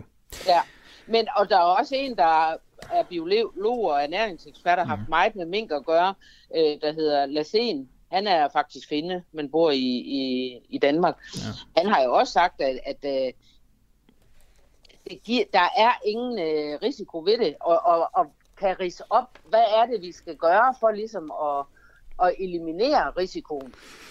Hvad, Altså, der, er øhm, virke, der, der er mange eksperter, der har været ude og sige, det her det er fuldstændig overdrevet, og det er nok ja. nærmere, fordi man vil af med minkavl. jeg synes bare, jeg synes, jeg synes, jeg synes det er sjovt, at, at du kommer med, med den her udmelding, og når man så tænker på, at du er valgt i Nordjyllands storkreds. Men ved du hvad, det kan godt være, det er bare mig, der synes, det er lidt, lidt underholdende. Sådan er det jo. Men, men der er der andre end mig, der mener det her. Ja, ja, men det, nu, gør, nu, nu, det er gør mit parti nu er det, også, nu er det dig, de der står og slår på trum for det. Yes, Prøv at høre. det er Det er helt fint, Lisebæk. Prøv at høre. Øh, Ej, prøv lige jeg at høre her. Jeg, jeg er landbrugsordfører, og derfor er det mig. Men det, mit parti står jo for det samme, og der bor de fleste altså ikke i Nordjylland. Nej, nej, nej. Hvor mange minkavlere stemmer DF? Det har jeg ingen idé om. Det ved du ikke. Nej. Er, er der mange jeg deroppe på. Gøl, der stemmer DF? Ved du det? Det ved jeg faktisk ikke. Nej, det ved du ikke. Jeg, Okay. jeg er ikke sådan en, der render og undersøger Nej, nej, nej, nej, nej. Det kunne godt være, at du havde et kendskab til baglandet. Øh, Overhovedet ikke på den måde. Det er jo øh, Lisebæk, øh, lad os nu lege med tanken om, at minkerhvervet så bliver genoptaget. Hvad skal der så ske med de penge, som minkavlerne har fået i kompensation? Skal de tilbage i statskassen, hvis det står til Dansk Folkeparti? Ja, men prøv lige at høre her. Det er jo to forskellige ting. Fordi de der 19 milliarder, vi taler om, der er sat af til det, det er jo dem, der ikke vil genoptage. Det er jo en lille bitte del af minkavlerne, der gerne vil genoptage. Og de er med i en dvaleordning. De, der er ikke engang sat penge af til dem mm. i dag, at de skal eksproprieres. Mm. Og det er må- 5-10 procent af de tidligere minkavlere. Jeres parti, hvis der er noget, de også er kendt for, udover ja. Stram udlændingepolitik, så er det jo dyrevelfærden. Ja. Hvad synes du egentlig om den måde at holde dyr på, som det ligesom gør sig gældende i minkbranchen? Det spørger øh, vores lytter Kasper Kok om. Jamen, jeg synes, at øh, vi i Danmark, øh, vi havde det, der hed welfare og det vil sige dyrevelfærd for, for mink. Og det er jo det, det har man jo ikke i andre lande. Vi havde god dyrevelfærd for de her mink. Jeg har selv været ude og besøge nogle minkfarme. Ikke at jeg kender nogen, men altså jeg har været ude og besøge nogle minkfarme, og det så rigtig fint ud. Og man kan selvfølgelig sige, nu kom jeg som politiker, og det så lige fint ud den dag. Men de har nogle, til Sydland nogle rigtig høje krav til, hvordan dyrevelfærden skal være. Har du set sådan en øh, mink blive pelset før? Det, det er sgu intenst, altså. Nej, det har jeg ikke. Men jeg har faktisk en jæse, der har prøvet at pelse mink, der bor i Vestjylland. Okay. så, så nej, jeg har ikke set det. Du synes ikke, der er noget dyreetisk problematisk i at holde mink? Jamen, den, den er jo død, når det sker. Og så kan man jo sige, hvis der er noget, der er bæredygtigt, så er det altså minkpels. For den holder i generationer. Har du selv en? Det er, nej, det har jeg Nej. ikke, men altså... Ja, min bedstemor havde faktisk en, men jeg ved ikke, hvor den, den blev nok solgt. Kunne du godt selv tænke dig en minkpels? Ja, det, jeg har ikke sådan problemer med at, at have det. Jeg har et tørklæde, der er mink. Du har et minktørklæde. Godt. Lise Bæk, landbrugs- og fødevareordfører i Dansk Folkeparti. Tak skal du have, fordi du havde lyst til at øh, være med her til morgen. Ja, selv tak. Du lytter lige nu til Den Uafhængige. Danmarks måske mest kritiske, nysgerrige og levende radio. Hvis du har en god idé til en historie, så skriv til os på Facebook eller send os en mail. Adressen finder du på hjemmesiden. I gårsdagens udgave af en uafhængig morgen, der øh, kunne øh, du høre min kollega Nikolaj Jul foretage en rundringning til Socialdemokratiet i borgerrepræsentationen, hvor flere kunne fortælle, at de har købt og røget hash. Flere af dem kunne ikke afvise, at de har været med til at smide penge efter kriminelle bander omkring Christiania. En af dem indrømmede det sågar. I går øh, satte Nikolaj Juhl sig endnu en gang til telefonen, og her ringede han rundt til Folketingets retsudvalg for at stille dem præcis det samme spørgsmål. Det var lidt sværere at få retsudvalget i tale, men en svarede dog åbent på spørgsmålet. Kristendemokraternes Jens Rode har rådet has flere gange, men han ved ikke, om det har været købt på Christiania.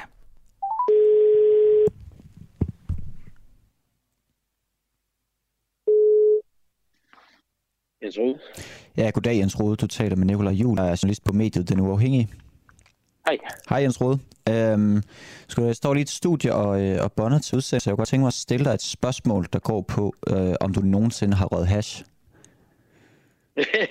ja, det har jeg da. Har du det? Det har jeg. Det har jeg. Hvordan det meddelte jeg allerede på forsiden af politikken tilbage i, ja, vel egentlig før øh, 2001. Det, Okay. Har du øh, det, det, hash, har jeg aldrig, det har, det har jeg da aldrig lagt tvivl på. Nej. Og jeg inhaleret. Okay, så det er simpelthen fuld, øh, fuld mølle, du har fået der. Hvad, har du, Ja, det, har, det, det, har, det, det, har jeg, det har jeg fortalt flere gange. okay, Så det har jeg. ja. Har du nogensinde købt, det, øh, har du nogensinde købt dit hash på Christiania? Nej, Nej? det har jeg ikke. Okay. Hvor, øh, hvor har du så købt jeg, det? har, jamen, jeg, har, jeg har bare smagt noget, andre har haft. Okay. Sådan er det. Ved du så, hvor de har købt det henne? Øh, nej, det ved jeg ikke. Nej. Okay. Jeg ved jeg ikke. Jeg, og jeg, det aner jeg ikke noget om. Altså, det, har- det, øh, det har jeg ikke sådan spurgt. Nej, okay, du har bare, øh, du har, du har lige, bare lige smagt og inhaleret, og så... Øh, Det har, det har, det har ikke... øh, Jeg har ikke, det har ikke selv været mine køb. nej, okay. Hvor mange gange har du, har du røget hash, Jens Rode? Ved du det? Ah, det ved jeg ikke. Nogle Nej. gange. Nogle gange? Okay. Ja, ja. Jamen, øh, det er i orden, Jens. Jeg vil ikke, øh, jeg vil ikke forstyrre dig mere. Nej, det er i orden. Det er godt, du. det er fint. Hej. Hej, hej. Altså lød det altså fra Jens Rode, som er medlem af Folketinget for Kristendemokraterne. Og grunden til, at vi overhovedet laver den her rundringning, grunden til, at vi sætter øh, spørgsmålstegn ved det her, det er jo for at finde ud af, om vores politikere egentlig støtter øh, bandekriminaliteten på Christiania gennem hashhandel. Og, og hvad der er særligt interessant her, og hvad vi måske også kommer til at, at grave i i løbet af de kommende par dage, også set i lyset af den rundringning, som vi lavede i går, det er jo, at der til synligheden er en eller anden form for, ja, hvad skal man sige, uenighed mellem Socialdemokraterne, der sidder på Københavns Rådhus, og Socialdemokraterne på Christiansborg, i forhold til, hvad der skal ske med Christiania, og hvad der skal ske med hashhandlen. Og det, øh, det kan jeg godt sige så meget, som vi kommer til at kigge mere på. Jeg vil ikke sige, hvem vi ringer til, og hvornår vi gør det, for så kunne det jo være, at der var nogen, der holdt op med at tage øh, telefonen. Klokken den er 18 minutter over 8. Og øh, om cirka 10 minutters øh, tid, så skal det handle om ham her. I believe I can fly. I believe I can touch the sky. I think about it every night and day.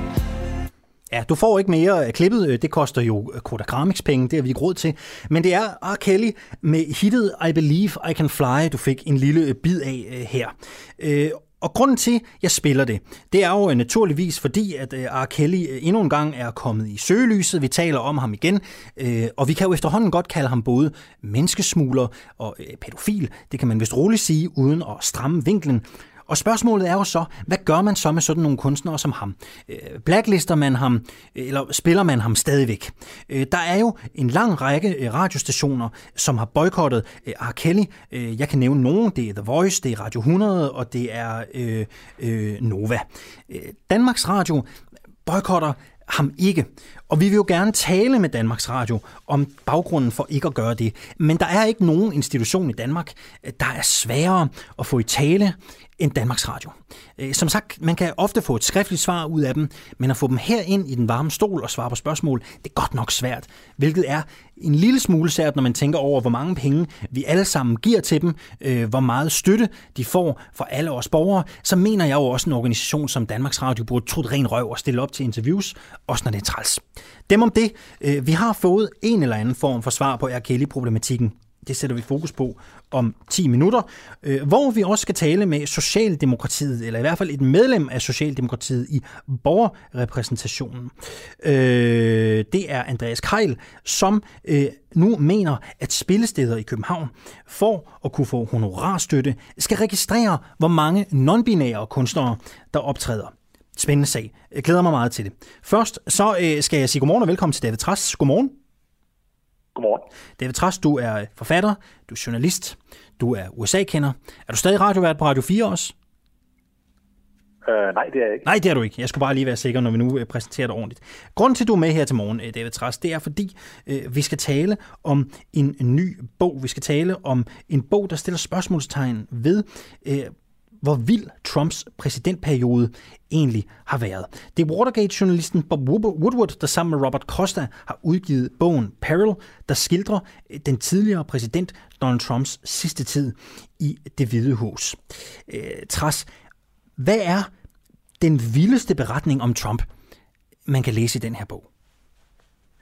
Altså, man kan læse utallige mange, utallige, altså vanvittigt vilde øh, fortællinger om Donald Trump som præsident i Bob Woodwards bog. Så det er en utrolig spændende bog at læse. Hvis jeg sådan skal vælge en, som jeg synes er den allervildeste, så vil jeg pege på et tidspunkt, det er den 6. januar, det er altså den dag, der ender med stormløb på kongressen.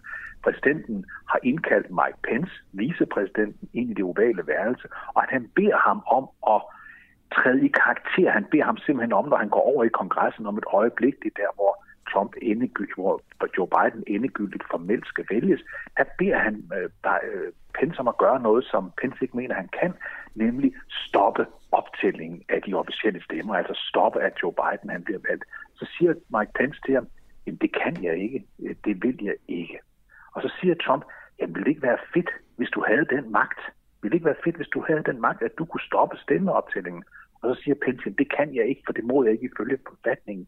Jamen, vil det ikke være cool, Mike, siger han så til ham. Og så siger Mike, nej, jeg vil virkelig ikke synes, det var cool, hvis noget enkeltstående menneske kunne bremse et demokratisk valg i USA. Og så tænder Trump fuldstændig af og råber af ham og siger, du er nar, du er svag, du er en slapsvans.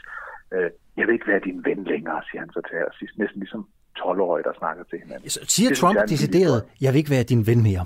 Bruger han den formulering? Han, siger, han bruger formuleringen, jeg vil ikke være din ven længere, Mike. Og det synes jeg er en, er en, er en super interessant sætning, fordi det er sådan en, en, en, en, en dreng, der taler der. Øh, jeg vil ikke være din ven længere, Mike. Altså som om han er blevet skuffet over ham, som om han ikke kan være ven med ham længere. Og så siger han derefter i øvrigt til ham, du er nul, Mike Pence. Siger den her bog noget om, hvordan havde Trump forestillet sig, at Pence skulle stop the counting? Hvordan havde han forestillet sig det? Ja, det er jo meget interessant, fordi det, der sådan er, er, er hele tiden er et parallelt spor i præsident Trumps embedsperiode, det kender vi fra alle mulige andre eksempler også, det er, at han dels har sådan en række af officielle rådgivere, som er ansat i det hvide hus, eller rundt omkring det hvide hus.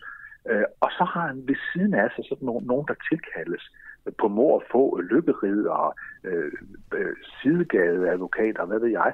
Og de kommer sådan ind til den her sidste gruppe og, og biler ham ind, fortæller, overbeviser Trump om, at der er veje øh, uden om den ellers fuldstændig klare tekst i den amerikanske forfatning, hvor der står, at det, der skal ske den 6. januar, det er, at vicepræsidenten åbner kuverterne fra de enkelte delstater, og så læser han op, hvad der står i dem. Det vil sige, nu øh, delstaten Texas, de siger, at vi, det, vi, har, vi har vores valgmænd, de går til, til, til, øh, til Donald Trump, som det gjorde, så skal han bare læse det op. Han skal ikke gøre andet. Det står tydeligt i forfatningen. Men altså Trump får ved hjælp af de her... Øh, Hvad er det konkret for mennesker, du siger sidegadeadvokater? Hvad er det konkret for mennesker, som fortæller Trump det her øh, nonsens, kan man vel godt sige? Hvem er det, der, der visker det i øret på ham? Nonsens, det er for eksempel, altså en af de førende i den her gruppe, det er en fyr, der hedder Mike Linnell, og Mike Linnell, han er oprindeligt, øh, øh eller det han har lavet mange år, det han har drevet en succesrig øh, forretning, hvor man kan købe puder øh, på nettet. Og Mike Lindell, han, han får en utrolig styrke, og nogen, han kalder så nogle af sine venner ind, nogle af sine øh, advokatvenner, en der hedder Sidney Powell for eksempel, øh, som vidderligt er en, en sidegade advokat, som, som biler øh, præsident Trump ind, at, øh, at man kan godt komme uden omkring den der ellers fuldstændig klare formulering. Og det, enten så tror Trump på det, det er lidt uklart, om han virkelig tror på det, eller om han bare tror på, at det er et, et, et knep, man kan bruge, altså et, et, et juridisk knep, man kan bruge til i hvert fald at stoppe processen en lille smule, få skabt uklarhed om, øh, om Bidens sag. Hvis det, der står i den her bog, og det du fortæller om her jo, øh, har nogen gang på jord, så tør jeg jo godt lægge hovedet på bloggen og sige, så må Trump jo være øh, infantil, øh, måske endda idiot. Ja, altså det vi ved, det er, at utrolig mange amerikanske øh, psykiater og psykologer, de har fjerndiagnostiseret øh, præsident øh, Trump lige siden han blev øh, kandidat i 2015. Og det de sådan, når de fjerndiagnostiserer ham, siger, øh, han er, det er, at han er ekstremt narcissist. Øh, og det ved vi jo ikke, om han er, fordi vi har jo ikke øh, haft de her psykologer til sådan rent faktisk at have ham på sofaen til at, til, til, til, til, til, til at tale med ham. Men det vi ved om præsident Trump, efter han har været præsident i fire år og set, hvad der er foregået, det er, at han øh, er villig til at tilsidesætte, hvad skal man sige, almindelige faktuelle oplysninger uden overhovedet at kny. Det er han flintrende ligeglad med. Og den her bog, Peril, som jo betyder fare, det er en, en, en bog, hvor i Bob Woodward, den her mesterjournalist, igen kommer utrolig tæt på med kilder, øh, både i det hvide hus, både omkring Trump, i øvrigt også omkring Joe Biden, det er også spændende, hvor, hvor, man, hvor man altså kan mærke, hvordan det er, han taler. Og der vil jeg give dig ret i, at det lyder øh, meget ofte som en, øh, som en, en, altså en teenager, der, der, der taler øh, bredt øh, til sine venner, øh, som også har meget, meget svært ved at holde øh, koncentrationen i, i ret lang tid ad gangen. Øh, der er mange, der vil Trump det dårligt. Det er der ingen tvivl om. Der er mange, der synes, han er plat, infantil, et fjols. Du er heller ikke selv fan. Jeg tør godt påstå, at, øh, at du måske øh, gerne havde øh, set en anden sidde i det hvide hus for uden Trump. Øhm, bogen her. I hvor høj grad kan man tro på det, der er skrevet? Hvor pålideligt er det? Og er det ikke bare, eller kan det ikke også bare være endnu et skrift, der kaster smus på Trump? Hvor pålidelig er det, vi læser? Øh, jeg vil sige, at øh, Bob Woodward han er, er, er den amerikanske superstjernejournalist. Han er selvfølgelig berømt for oprindeligt og har været den mand, der afslørede Watergate, det der førte til Richard Nixons fald tilbage i starten af 1970'erne. Siden da der har han udgivet 21 bøger, øh, der handler om amerikansk toppolitik. Øh, han har for eksempel udgivet tre om Trump-perioden, hvor den her Peril, vi taler om nu, er den sidste. Og grund til, at de kan stole på ham, det er, at der er altså aldrig nogen af dem, øh, der er hovedpersoner i de bøger, han skriver om, der bagefter hovedet siger, at det her, det skete ikke. De to hovedpersoner i den her bog, Peril, det er altså Trump, og det er også Joe Biden.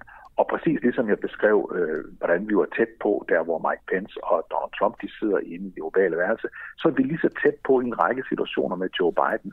Og der er altså ikke nogen, der bagefter går ud og siger, at det her, det sagde jeg ikke. Og derfor så er troværdigheden omkring Bob Woodwards bøger enormt stor. Og når du siger, at han ikke bare er ude på at sværte øh, præsident Trump til, så vil man sige, jamen så var han også ude på at sværte andre præsidenter til, han har skrevet om ved tidligere lejligheder, eller øh, de øverste generaler i USA, eller nationalbankdirektøren i USA. Øh, der er ingen tvivl om, tror jeg roligt, vi kan sige, at Bob Woodward er heller ikke nogen fan af Donald Trump, men hans metode øh, at skrive bøger på, den er altså, den er altså omgivet af en utrolig høj troværdighed, som den amerikanske befolkning også har til Bob Woodward. Der er jo nogle bøger, som har tendens til at efterlade et, et indtryk af en politiker eller et parti, som gør, at man tænker, der kan jeg aldrig sætte min stemme igen. Øh, jeg har læst den der Uffe mod magten, som Morten Reimer har skrevet. Rigtig god bog. Øh, det billede, den tegner Alternativet, er jo øh, også et billede på et projekt, jeg selv vil have svært ved at sætte mit kryds ved. Det vil jeg være ærlig at sige. På trods af, at jeg har arbejdet der. Jeg vil have svært ved at stemme på det, ikke? efter at have læst den bog. Hvad kommer den her bog til at betyde for Trump? Det, som den her bog og andre bøger og andre beskrivelser af øh, Trumps øh, mærkværdige opførsel, det betyder, øh, det er meget simpelt. Det er, at Donald Trump får utrolig svært ved at række øh, ud efter de vælgere, der ikke allerede er overbevist om, at han er en fantastisk øh, person. Husk på, der er sådan 43, 45, 47 procent af den amerikanske befolkning, der virkelig, virkelig godt kan lide Donald Trump. Det er en meget, meget stærk base, og derfor fik han også 71 millioner stemmer ved valget sidste år. Det, der er hans rigtig store problem, det er at række ud efter de sidste. Altså de, de, de vælgere, der findes i alle lande, der ligger og vakler mellem, om de skal stemme på højre eller venstre. Der ser det altså ud til, at der er det, øh, der, der er der sket det, at de talrige bøger, de talrige beskrivelser af Trumps øh, ageren og infantile opførsel, det har altså gjort, at mange af dem, og i særdeleshed de kvindelige vælgere, Øh, de simpelthen ikke er til at flytte over til Donald Trump. Så det her, det fastholder et billede hos midtervælgere i USA af, at Donald Trump er ikke en, de har lyst til at stemme på. Det er årsagen til, at Donald Trump ikke vandt eller genvandt øh, magten øh, tilbage i, øh, i valget i november sidste år, og det er også det, der er hans allerstørste udfordring fremadrettet. Det er, at de her evindelige beskrivelser af Trump, som, øh, som, øh, som som, som handler efter sine følelser, som er vrede, som skælder ud, som ikke virker øh, rolig, som ikke virker som om man har en rolig hånd, det er hans øh, alvorligste problem. Og hvor ved du egentlig det fra? Det ved vi, fordi vi har talrige øh, målinger øh, i forbindelse med de amerikanske valg, som viser, hvem det er, der ikke stemmer på Donald Trump, og hvem det er, der stemmer på ham. Og det vi kan se helt konkret, det er, at i særdeleshed en, en, en meget vigtig gruppe i USA, det er uddannede kvinder, altså kvinder med en uddannelse, øh, som i, ved valget i 2016, hvor han slår Hillary Clinton overraskende i stor grad, øh, stemmer på Donald Trump, de falder fra i løbet af præsidentperioden, og det gør de øh, næsten altid med den begrundelse, at de ikke kan lide Donald Trump som person. Det er altså ikke sikkert, at de har noget mod hans politik, men de kan ikke lide ham øh, som person. Øh, og, og, og vi kan også se i bogen her, Perel, at mange af de republikanske topfolk omkring Donald Trump, de siger til ham igen og igen og igen, vil du ikke lade være med at opføre dig så vanvittigt i det åbne rum, fordi det betyder, at du hele tiden støder især de kvindelige vælgere Hvordan har Trump selv reageret? Han plejer jo ikke at holde sig tilbage, når han ligesom aner, der er skyts i periferien rettet mod ham. Hvordan har han selv reageret på, på bogen og det faktum, at den er på vej? Altså, hvad, hvad har Trump selv sagt? Uh, Trump har, øh, har, har øh, jo mange gange lavet sig interview af Bob Woodward. Det er en meget imponerende øh, evne, som Bob Woodward han har, fordi de fleste, der ved, der vil blive skrevet en bog om en, ved, at, at Bob Woodward virkelig øh, har fat i alle tænkelige folk, der kunne sige noget om det, og, og derfor kunne det nogle gange være fristende at sige, jeg siger ingenting, jeg lægger afstand til bogen. Det gjorde øh, Donald Trump til den første bog af de tre, som Bob Woodward har skrevet om ham. Det gik ikke godt, fordi så fik andre lov til at fortælle historien i anden bog og tredje bog. Der har han selv øh, øh talt med, øh, med, med, med, Bob Woodward, fordi øh, han også ved, at det er vigtigt, at han i hvert fald får noget af sin fortælling igennem. Og vi har ikke hørt øh, Donald Trump være ude og sige, at, at bogen er fuld af løgn. Vi har hørt, at han er meget vred over nogle af de andre kilder, der optræder i bogen, i særdeleshed hans egen forsvarschef, som stadigvæk er forsvarschef i USA, som hedder Mike Milley, fordi det bliver beskrevet i bogen, hvordan forsvarschefen Milley han faktisk forsøgte at omgå øh, Donald Trump, som ellers er USA's øverste befalende, når han er præsident. Sådan er forfatningen jo. Øh, og det har øh, Trump reageret meget voldsomt ved. Ikke ved at sige, at det, som Bob Woodward har skrevet om, om, om Milley ikke passer, men ved at sige, at, at Mike Milley var et fjols, som aldrig skulle have været udpeget. Godt. David Træs, USA-kender, forfatter, journalist. Tak skal du have, fordi du havde lyst til at være med her til morgen. Tak fordi jeg måtte være med. 34 minutter over 8 er klokken blevet. Vi har vores egen historie, som vi dykker ned i her på en uafhængig morgen. Nu, nu spørger jeg lige min producer først. Øhm, skal vi have R. Kelly først efter øh, nyhedsoverblikket, eller skal vi gå direkte til Andreas Keil? Jeg er lidt i tvivl nu. Nej, lad os tage R. Kelly. Vi tager Kelly bagefter, det er super. Så holder vi også, hvad vi, så holder vi også, hvad vi har lovet. Øh, prøv at, vi har jo vores egen historie her på en øh, uafhængig morgen, og så er der også øh, de historier, som vi ikke når at behandle, men som vi på en eller anden, anden måde synes er vigtige ligesom at øh, forholde os til. Jeg er jo sådan lidt som sådan en, en risenschnauzer. Jeg render rundt i sådan et øh, nyheds, på sådan en nyhedsmark, ikke? og så snuser jeg ting op, som jeg ligesom synes er spændende. Og Ekstrabladet har bragt en historie i dag, som jeg tænker, jeg gerne vil dele med jer. Det er en historie om arbejdsmiljøet hos Klimadan over i Klima, Energi og Forsyningsministeriet. Ekstrabladet har begået en dobbeltside, hvor de skriver, at det simpelthen halter med arbejdsmiljøet i ministeriet. Øh, stress og arbejdspres plager de ansatte. Jeg tror helt grundlæggende, det er en et problem alle steder i det politiske miljø. Jeg tror, øh, hvis man på Ekstrabladet øh, vil undersøge alle ministerier, så tror jeg, der vil være problemer på den ene eller den anden façon. Nu er det Klimaministeriet, de har kastet sig over den her gang, og hvad er det så helt konkret for problemer, Ekstrabladet rapporterer om? Det er blandt andet, at der er en dårlig balance mellem arbejds- og privatliv øh, hos de ansatte. Øh, så er der stress, øh, øh 35 procent er uenige eller helt uenige i, at de sjældent oplever stress, viser blandt andet øh, undersøgelsen. Mange oplever også, at der er øh, for lidt tid til at udføre øh, arbejdet. Helt 48 procent af de ansatte mener ikke, at der er en balance mellem den tid, de har til rådighed, og de opgaver, som de skal løses. Det kommer altså fra en trivselsmåling fra 2020, som er blevet foretaget i Klima, Energi og Forsyningsministeriets øh, departement. Øh, I ministeriet der erkender de, eller erkender departementchefen, at der er udfordringer med øh, trivselsen på grund af det store politiske pres. Det er jo et ministerie, der i den grad er i søgelyset og er profileret i disse tider. Hvis I vil læse resten, så må i ud og købe det gode ekstra blad. Jeg synes i hvert fald, det var en historie fra det politiske liv, som øh, I øh, ikke skulle snydes for her i en øh, uafhængig morgen heller. I believe I can fly. I believe I can touch the sky. I think about it every night and day. Hvis du er barn af 80'erne, 90'erne eller 0'erne, så har du helt sikkert øh, hørt øh, ham her. Det var R. Kelly med I Believe I Can Fly. Mens radiostationer som The Voice, Nova, Radio 100 og Pop allerede for længst har boykottet R. Kelly, ja, så holder Danmarks Radio altså fast i, at numre som det, vi lige hørte her, og det, der hedder Ignition, jeg kender det ikke selv, men det skulle angiveligt være et kendt nummer, godt kan spilles på DR's kanaler, selv efter at øh, sangeren nu har fået dom. I mandags blev R. Kelly dømt skyldig i en sag om menneskehandel ved en federal domstol i New York. R&B-sangeren er dømt skyldig i alt ni anklager, og konkret drejer det sig om et tilfælde af afpresning og otte tilfælde, hvor han har transporteret personer over statsgrænser med prostitution for øje. R. er også tiltalt for sex med mindreårige og produktion af børneporno, og det er alt sammen sager, som skal afgøres ved en domstol i Chicago. Har altså tale om både en menneskesmugler og en pædofil, kan man jo roligt sige. Mange af beskyldningerne de kom frem i Netflix-dokumentaren Surviving R. Kelly i 2019, og det var her mange danske radiostationer besluttede at boykotte hans musik. Men ikke øh, DR, øh, P3's musikansvarlige sagde i den forbindelse sådan her til politikken. Om man bliver dømt eller ej, så kan jeg ikke se noget problem i, at en vært af redaktionelle grunde vælger at spille R. Kelly. Det kunne være i en øh, situation, hvor verden siger, lad os lige få på bordet, hvad og hvem vi taler om her. Hvem er den her sanger? Hvordan lyder hans musik? Der vil det give mening, sagde øh, musikchefen på P3 dengang. Vi vil gerne have talt med Danmarks Radio igen i dag. Øhm, men DR havde ikke mulighed for at stille op. Øh, det er jo ikke første gang, vi hører den besked fra DR. Øh, men til gengæld havde de mulighed for at skrive en mail, og den vil jeg gerne have lov til at læse op for jer. Mailen den kommer fra radiochef i DR, hun hedder Annette Kokholm. Som vi tidligere har sagt, arbejder Danmarks Radio ikke med censur eller lister over forbudte kunstnere. Men selvfølgelig forholder vi os løbende til musikken og den konteksten indgår i.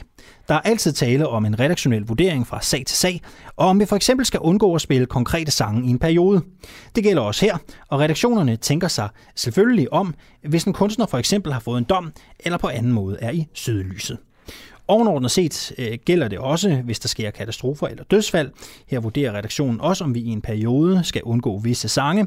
Her tager vi både udgangspunkt i, om indhold, sangtitel eller den konkrete kunstner kan stå skævt hvis øh, der for eksempel er tale om en tragisk begivenhed.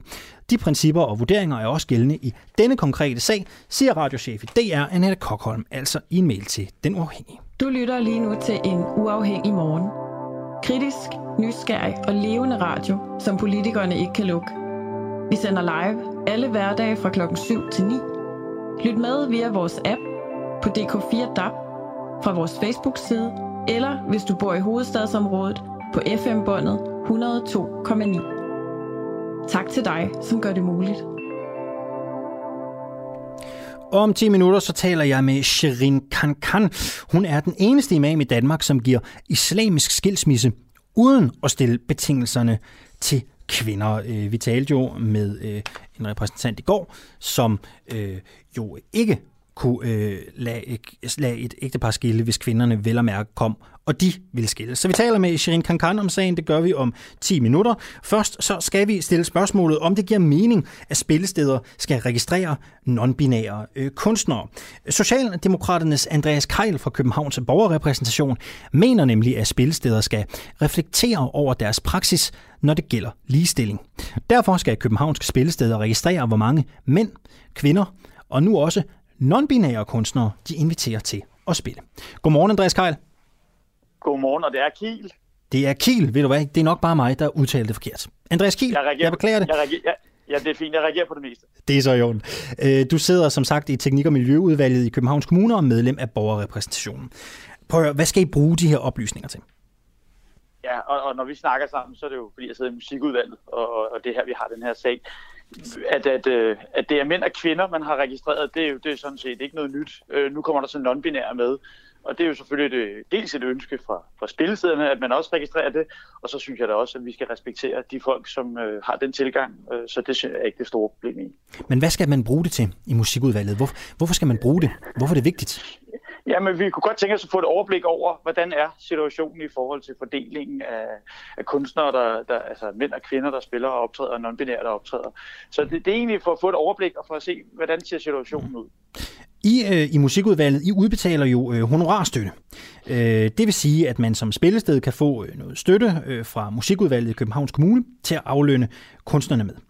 Nu registrerer man så, hvor mange kvinder, hvor mange mænd og hvor mange non-binære, øh, der optræder. Kan man forestille sig et scenarie, hvor et spillested skal dokumentere, at man har lavet en vis procentdel non-binære spille, for at kunne få støtte? Som vi også har meget tydeligt sagt, så øh, går vi ikke pt. ind for kvoter overhovedet, og det er heller ikke det her, der er hensigten med det her. Det her, det handler ganske enkelt om at få et overblik over det. Så det scenarie, det ser jeg ikke for mig. Men er det urealistisk? Der er jo andre, der er jo andre partier, øh, i, øh, i, der er jo andre repræsentanter i musikudvalget. Er det urealistisk, at det her øh, ligesom er en måde at liste identitetspolitik ind ad bagdøren på i forhold til støttekroner? Hvis jeg har noget at skulle have sagt, ja, så er det urealistisk. Okay, så det sker ikke på Socialdemokraternes vagt? Det gør det ikke, nej. Men kan du godt blive bekymret? Øh, nu læste jeg selv, at konservative jo siger, at det her det ligner lidt en måde at liste identitetspolitik ind ad bagdøren på. Når du sådan ligesom følger med i den brede debat, ser hvilke strømninger, der hersker i vores samfund, kan du godt blive en snært bekymret over det her? Nej, jeg bliver ikke bekymret. Jeg, jeg læste godt interviewet, jeg så godt, hvad konservative udtalt. Jeg synes, det er sådan en søgt debat. Øh, det her det handler helt, helt enkelt bare om at få et nogenlunde overblik over, mm. øh, hvordan er fordelingen af kunstnere. Der er nogle musikbrancher, undskyld, øh, genre, hvor der er, tror jeg, en overrepræsentation af mænd, der spiller det. Det kan være det samme med kvinder, og det kunne også være, der er noget med non-binære. Så det er klart, at et spillested, som primært, hvad ved jeg, spiller jazz, øh, så må de, og hvis det er primært er mænd, der spiller jazz, så er det klart, at så kan de jo ikke, have, så skal de jo ikke tvinges til at have x antal kvinder eller non-binære, fordi det er jo ikke det, øh, deres øh, musikspillested øh, lever af. Så, så det ser jeg ikke. Jeg synes, øh, at man skal forholde sig til det enkelte spilsted. Når vi går ud og siger, som vi gør, så er det fordi, vi ønsker, at de her spilsteder bare forholder sig til ligestillingsdebatten. Øh, vi, og vi kunne godt tænke os, at Men man, gør de ikke det i forvejen? Måske, måske ikke. Det Du ved jeg det ikke? Men, ja, jeg ved, det ved jeg ikke. Jeg Nej. ved jo ikke, hvordan det enkelte spillested... Har I spurgt det, dem i musikudvalget? Har I har I spurgt dem? I stedet vi for at komme med de her, øh, vil nogen sige, det, det tør jeg godt sige, sådan lidt åndssvage registreringsregler. Altså har I været ude at spørge dem? Har I været ude at snakke med dem om, hvorvidt de tænker, øh, hvad hedder sådan noget, repræsentation ind i deres, øh, ind i deres spillelister? Det er jo netop derfor, du ringer til mig. Det er jo fordi, vi er ved at spørge dem. Og det er jo derfor, de selv er vendt tilbage og sagt, vi vil gerne have non-binære med i det her. Okay. Og øh, som, som jeg også kan læse artiklen, så siger Stengade jo for eksempel, vi synes, det er ganske harmløst det her. Vi har ikke noget problem med at spørge. Øh, så, så det er derfor, så vi har været ude at spørge dem. Og når vi øh, går ud nu her og, og siger det her med non-binære, så er det jo egentlig bare, fordi vi også vil respektere, hvis der er nogen, der har det sådan. Men synes du, de reflekterer, synes du, spillestederne reflekterer over deres praksis, når det gælder ligestilling øh, i forvejen, eller er det nødvendigt med de her registreringer for at få dem til det?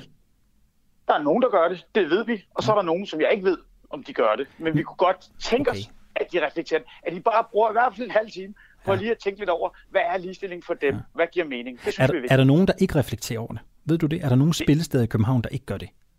Det ved jeg ikke. Det ved du ikke? Okay. Øhm, kan du nævne en non-binær kunstner? Overhovedet ikke. Du kender ikke nogen? Jeg kender ikke nogen. Nej, okay. Øhm, Men, men, men, men, men, men, men der er rigtig meget i den her branche. Det, det er en stor branche. Der er mange forskellige musikgenrer, mange kunstnere. Det kan sagtens være, der er nogen, der, der er det. Øh, og det skal de have lov til at være. Og hvis de gerne vil registrere sådan, så er det sådan, det skal være. Øh, mm. Så, så det, det tager jeg helt stille og roligt. Ja, okay. Hvem er det, der skal spørge? Sådan helt konkret, det er fordi, jeg forstår det ikke. Det kan være, du kan gøre mig klogere. Hvem er det, der skal spørge hver enkelt kunstner, om de identificerer sig som non-binære, eller får de sådan et, får de et schema, de skal krydse af? Hvordan fungerer det i praksis? Ja, kommunen spørger spillestederne, spillestederne spørger kunstnerne. Okay. Så det er spillestederne, der spørger kunstnerne. Ja, korrekt. Hvordan fungerer det? Spørger de, øh, når nogen skal optræde? øh, Hvis Johnny Madsen kommer, spørger man så, er du mand, kvinde eller non-binær? Eller får han et, et, et schema, man skal krydse af? Ved du, hvordan det fungerer? Eller er det op til spillestederne selv? Spillestederne der skal melde tilbage. Hvordan de spørger dem, det ved jeg ikke. Men øh, jeg tænker, at øh, de spørger kunstnerne stille og roligt. Hvordan ser du dig selv? Okay. Øhm, det kan jo være, at der er nogle spillesteder, som skal bruge ekstra ressourcer på det her. Altså på at finde ud af, hvilket køn øh, en kunstner eller en trio eller en duo øh, ser sig som. Hvis det kommer til at medføre ekstra udgifter, er det så noget, Københavns Kommune vil dække? Eller vil øh, Socialdemokraterne gøre det? Det er jo sådan, jeg skal spørge. Det, er- ja, det er helt fint. Nu er det, er det sådan, at, at, at mænd og kvinder, det er jo egentlig ikke noget nyt. Det nye er, at vi har kommet non-binære med oveni. Ja. Hvis det skulle udløse en eller anden ekstraordinær stor udgift, så synes jeg helt bestemt, det skal jo ikke, altså det, det må vi så håndtere i musikudvalget, det må vi håndtere i kommunen. Det synes jeg ikke er rimeligt, at man pålægger spillestederne. Så det vil du være villig til at give penge til? Hvis, altså, hvis det viser sig, at der er en, en ekstra udgift ved det her, det tror jeg ikke, der er. Jeg tror, det er en, en søgt debat, som sagt, lige i forhold til det her. Okay. Fordi vi gør i forvejen jo allerede det, at vi spørger om det er mænd og kvinder. Nu har vi kommet et ekstra øh, hvad hedder det, linje på, hvor der står non-binære. Så jeg tror ikke, der kommer nogen øh, større udgift på det. Men hvis det er det, så skal det selvfølgelig ikke lægge øh, spilsteden til last. Mm. Okay. Hvad vil I være villige til i Socialdemokratiet? Hvad vil I, synes, I, hvad vil I være villige til at hive op af lommen, hvis det viser sig at være et problem? Hvad må det Det koste? kan, ikke, det kan jeg slet ikke sidde og svare på nu her. Det skal okay. vi jo have fremlagt til handle på. Okay. Prøv at, hvis idé er det her. Hvis idé er det, der må være nogen, der har kommet med den her idé på bordet, at non-binære også skal med øh, på det her schema. Øh, hvem, hvem har luftet ideen? Spilsteden har selv udtrykt ønske for det. Ja. Hvor, Og, altså, øh, har alle spillesteder, I har talt med, sagt, at det er en god idé? Nej, dem som har svaret. Man har været ude og henvende sig til rigtig mange, og det er, jeg tror faktisk, at vi er 200, over 200 spillesteder, der har vendt tilbage. Ja. Øh, og, og hvad hedder det? Og hvor mange af dem har ønsket, at non-binære også skulle være en kategori i afkrydsningsskemaet, så at sige? Det kan jeg ikke sige, hvor mange der har helt præcis. Men Er det flertallet? Har sagt det. det kan jeg heller ikke svare dig på. Så du ved det ikke? Jeg ved ikke, hvor mange der er, nej. Men vi har fået en tilbagevendelse øh, fra okay. vores forvaltning, som har sagt, at de har været ude og snakke med spillestederne. Ja. Der er et ønske fra spil, mange spillestederne om, at man får non-binære på. Det vil vi gerne respektere. Okay, men I ved ikke, hvor mange, der har ønsket det. Altså, ved du, om der er nogen, der synes, det er en dårlig idé? Er der nogen, der synes, det er åndssvagt af spillestederne? Jeg, jeg, har ikke, jeg har ikke mødt noget negativt, nej. Okay. Det, grunden til, at jeg spørger er, at der er nogen, der har været ude og spørge spilstederne. Det er jo ikke, det er ikke dig, der har været ude, tænker jeg vel? Det er ikke mig, nej. Nej, hvem, hvem har været ude at spørge? Det har vores forvaltning. Det har forvaltningen. Øh, det kunne jo godt være, at der var nogen, som mente, eller som havde et ønske om, politisk at få gennemtrumfet det her. Nogen, der sidder i forvaltningen, som kommer tilbage og siger til jer, øh, det her er der bred opbakning til. Det kan de jo bare sige, for I har jo ikke undersøgt det, kan jeg høre. Hvor mange, der synes, det er en god idé, og hvor mange af spillestederne, der synes, det er en dårlig idé. Så det er bare, Men- det, men det er bare er lidt for at blive klogere. Så er det så heldigt, at i dag kl. 16.30, der har vi møde, hvor vi skal diskutere det her punkt.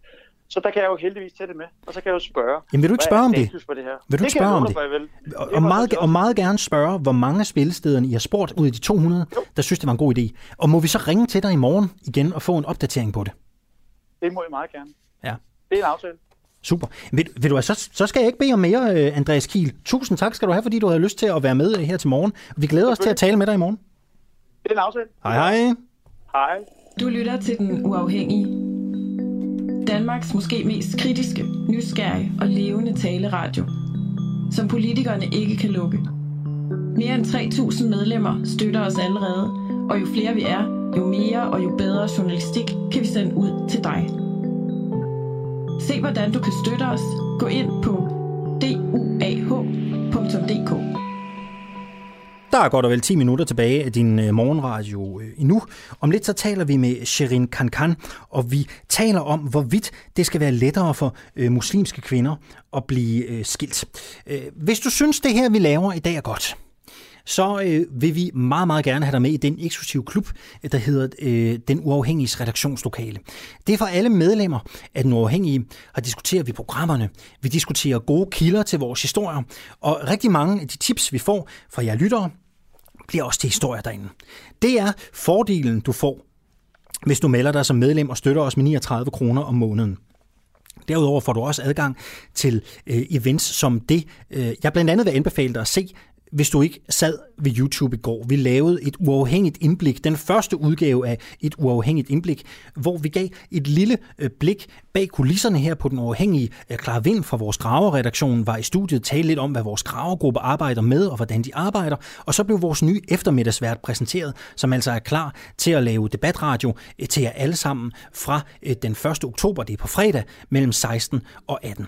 Hvis du gerne kunne tænke dig at være med i vores redaktionslokale, få de her eksklusive indblik, så øh, kan du gøre det på flere måder. Du kan gå ind på vores hjemmeside, den hedder dua, duah.dk.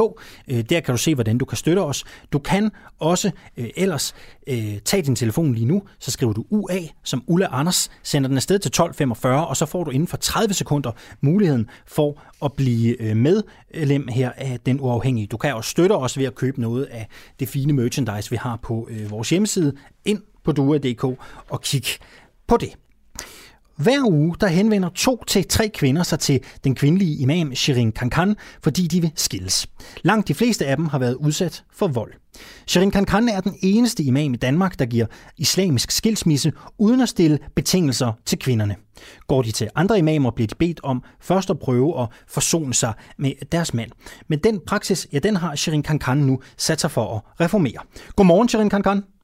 Godmorgen. Nu skal jeg lige præsentere dig rigtigt. Jeg har fået en lang besked her i min øh, indbakke. Øh, Du er direktør for Exit-cirklen Veje ud af psykisk vold. Øh, Så skulle jeg have ramt den rigtigt, ikke? Jo, det er korrekt. Shirin Kankan, øhm, kan du ikke give nogle eksempler på, hvad de kvinder, som kommer til dig og beder om skilsmisse, øh, har været igennem? Altså, jeg har ubetinget tavshedspligt, men jeg kan sige nogle universelle ting, som jeg har samtykke til at sige. Altså, i øh, 99 procent af vores sager, der, øh, der, har, der er der vold i ægteskabet hos de kvinder, der kommer og anmoder om en islamisk skilsmisse. Øh, de fleste har også konsulteret andre imamer, inden de kommer til Maria Moskeen, øh, og er blevet afvist. Ja, hvad får de at vide der? Enten, øh, enten med henvisning til, at, øh, at de skal forsøge at forsone eller have samtykke fra manden, eller fordi imamerne ikke tør skille dem, fordi at de frygter repressalier, eller nogle gange så får de ikke noget svar, altså så er det bare en lang venteproces, hvor de så til sidst ikke hører noget, altså de bliver holdt hen. Øhm, og det er jo et kæmpe problem, vi står overfor i Danmark. Altså det her med, at der er kvinder, der bliver fastholdt i et ægteskab, eller et parforhold imod deres vilje.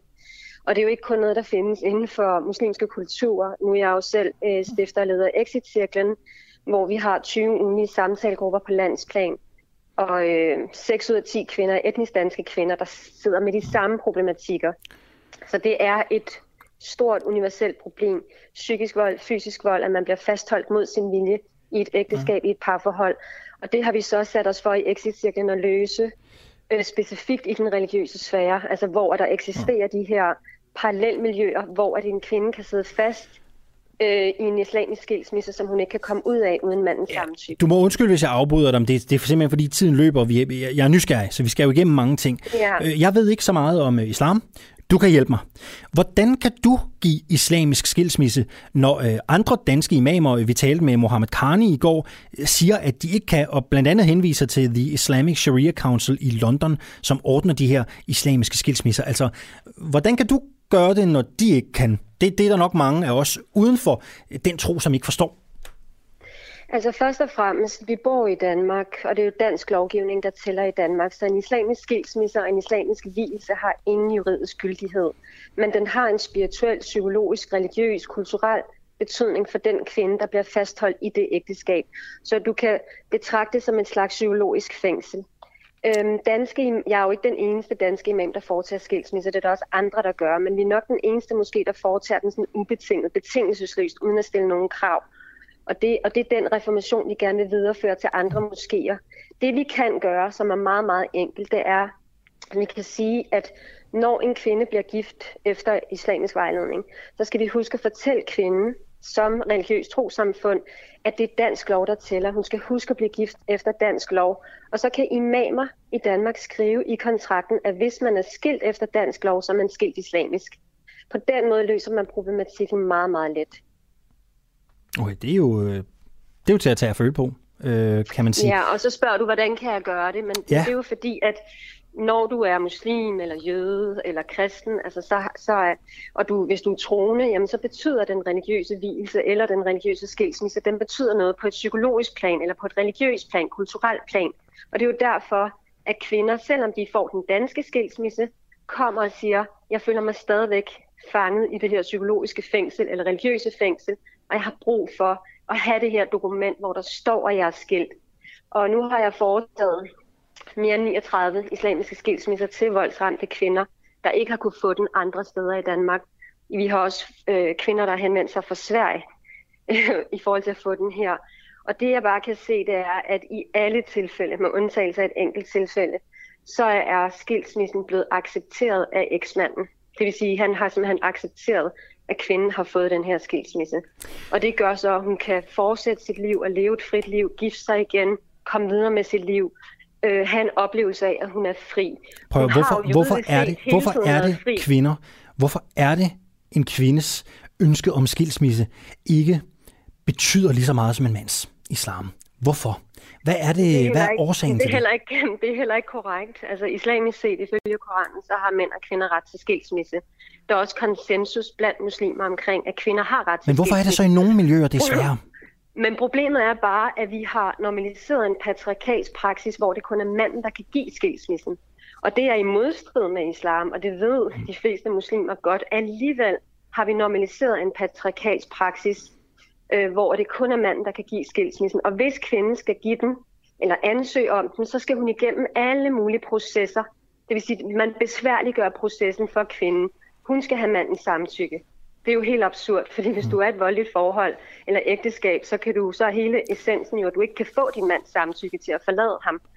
Øh, Så det er det, vi opponerer imod. Vi siger, at der er brug for en reformation. Der er brug for, at alle øh, moskémiljøer i Danmark skriver, indskriver i deres ægteskabskontrakter, at kvinder har ret til skilsmisse på lige fod med manden, og en ubetinget ret til skilsmisse, samt at hvis man bliver skilt efter dansk lov, er man skilt islamisk. Det er den reformation, vi gerne vil, vil øh, tage fat i. Prøv, Sharon Kankan, hvad risikerer du af repressalier fra det muslimske miljø ved at stille dig op og sige, som du gør? Hvis du overhovedet risikerer nogen. Øhm, to sekunder. Øhm, jamen, altså, sådan er det jo, når du arbejder i et felt, altså, hvor der er, øh, altså, hvor du går imod strømmen, eller du bryder med status quo, eller du bryder med en patriarkal struktur, så er der selvfølgelig... Er det farligt for dig at sige øh, det her?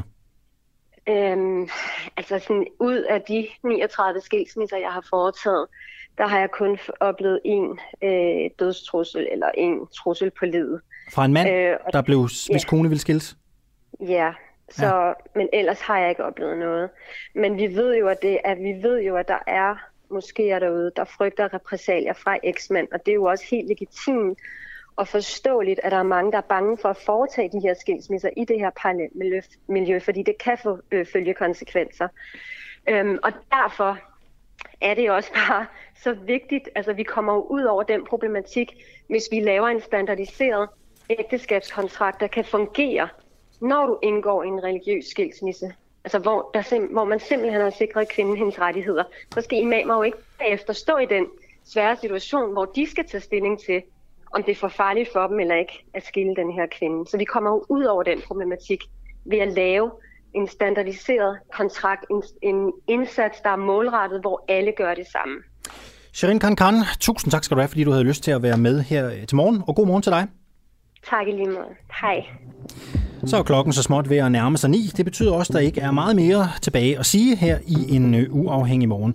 Jeg kan sige, at morgenholdet i dag bestod af Nikolaj Jul og Jakob Frausi og Oliver Noppenau produceret. Mit navn det er Alexander Vils Lorentzen, og jeg er tilbage igen i morgen, når klokken bliver øh, syv. Og jeg glæder mig rigtig meget til at finde ud af, hvor mange af de 200 københavnske spillesteder i morgen, der synes, det er en god idé, at man skal registrere, hvorvidt kunstnere føler sig non-binære eller ej. Det lover jeg. Det har vi en opdatering på i morgen. Du er DK. Der kan du støtte os. Det koster 39 kroner om måneden. God morgen herfra. Vi høres ved.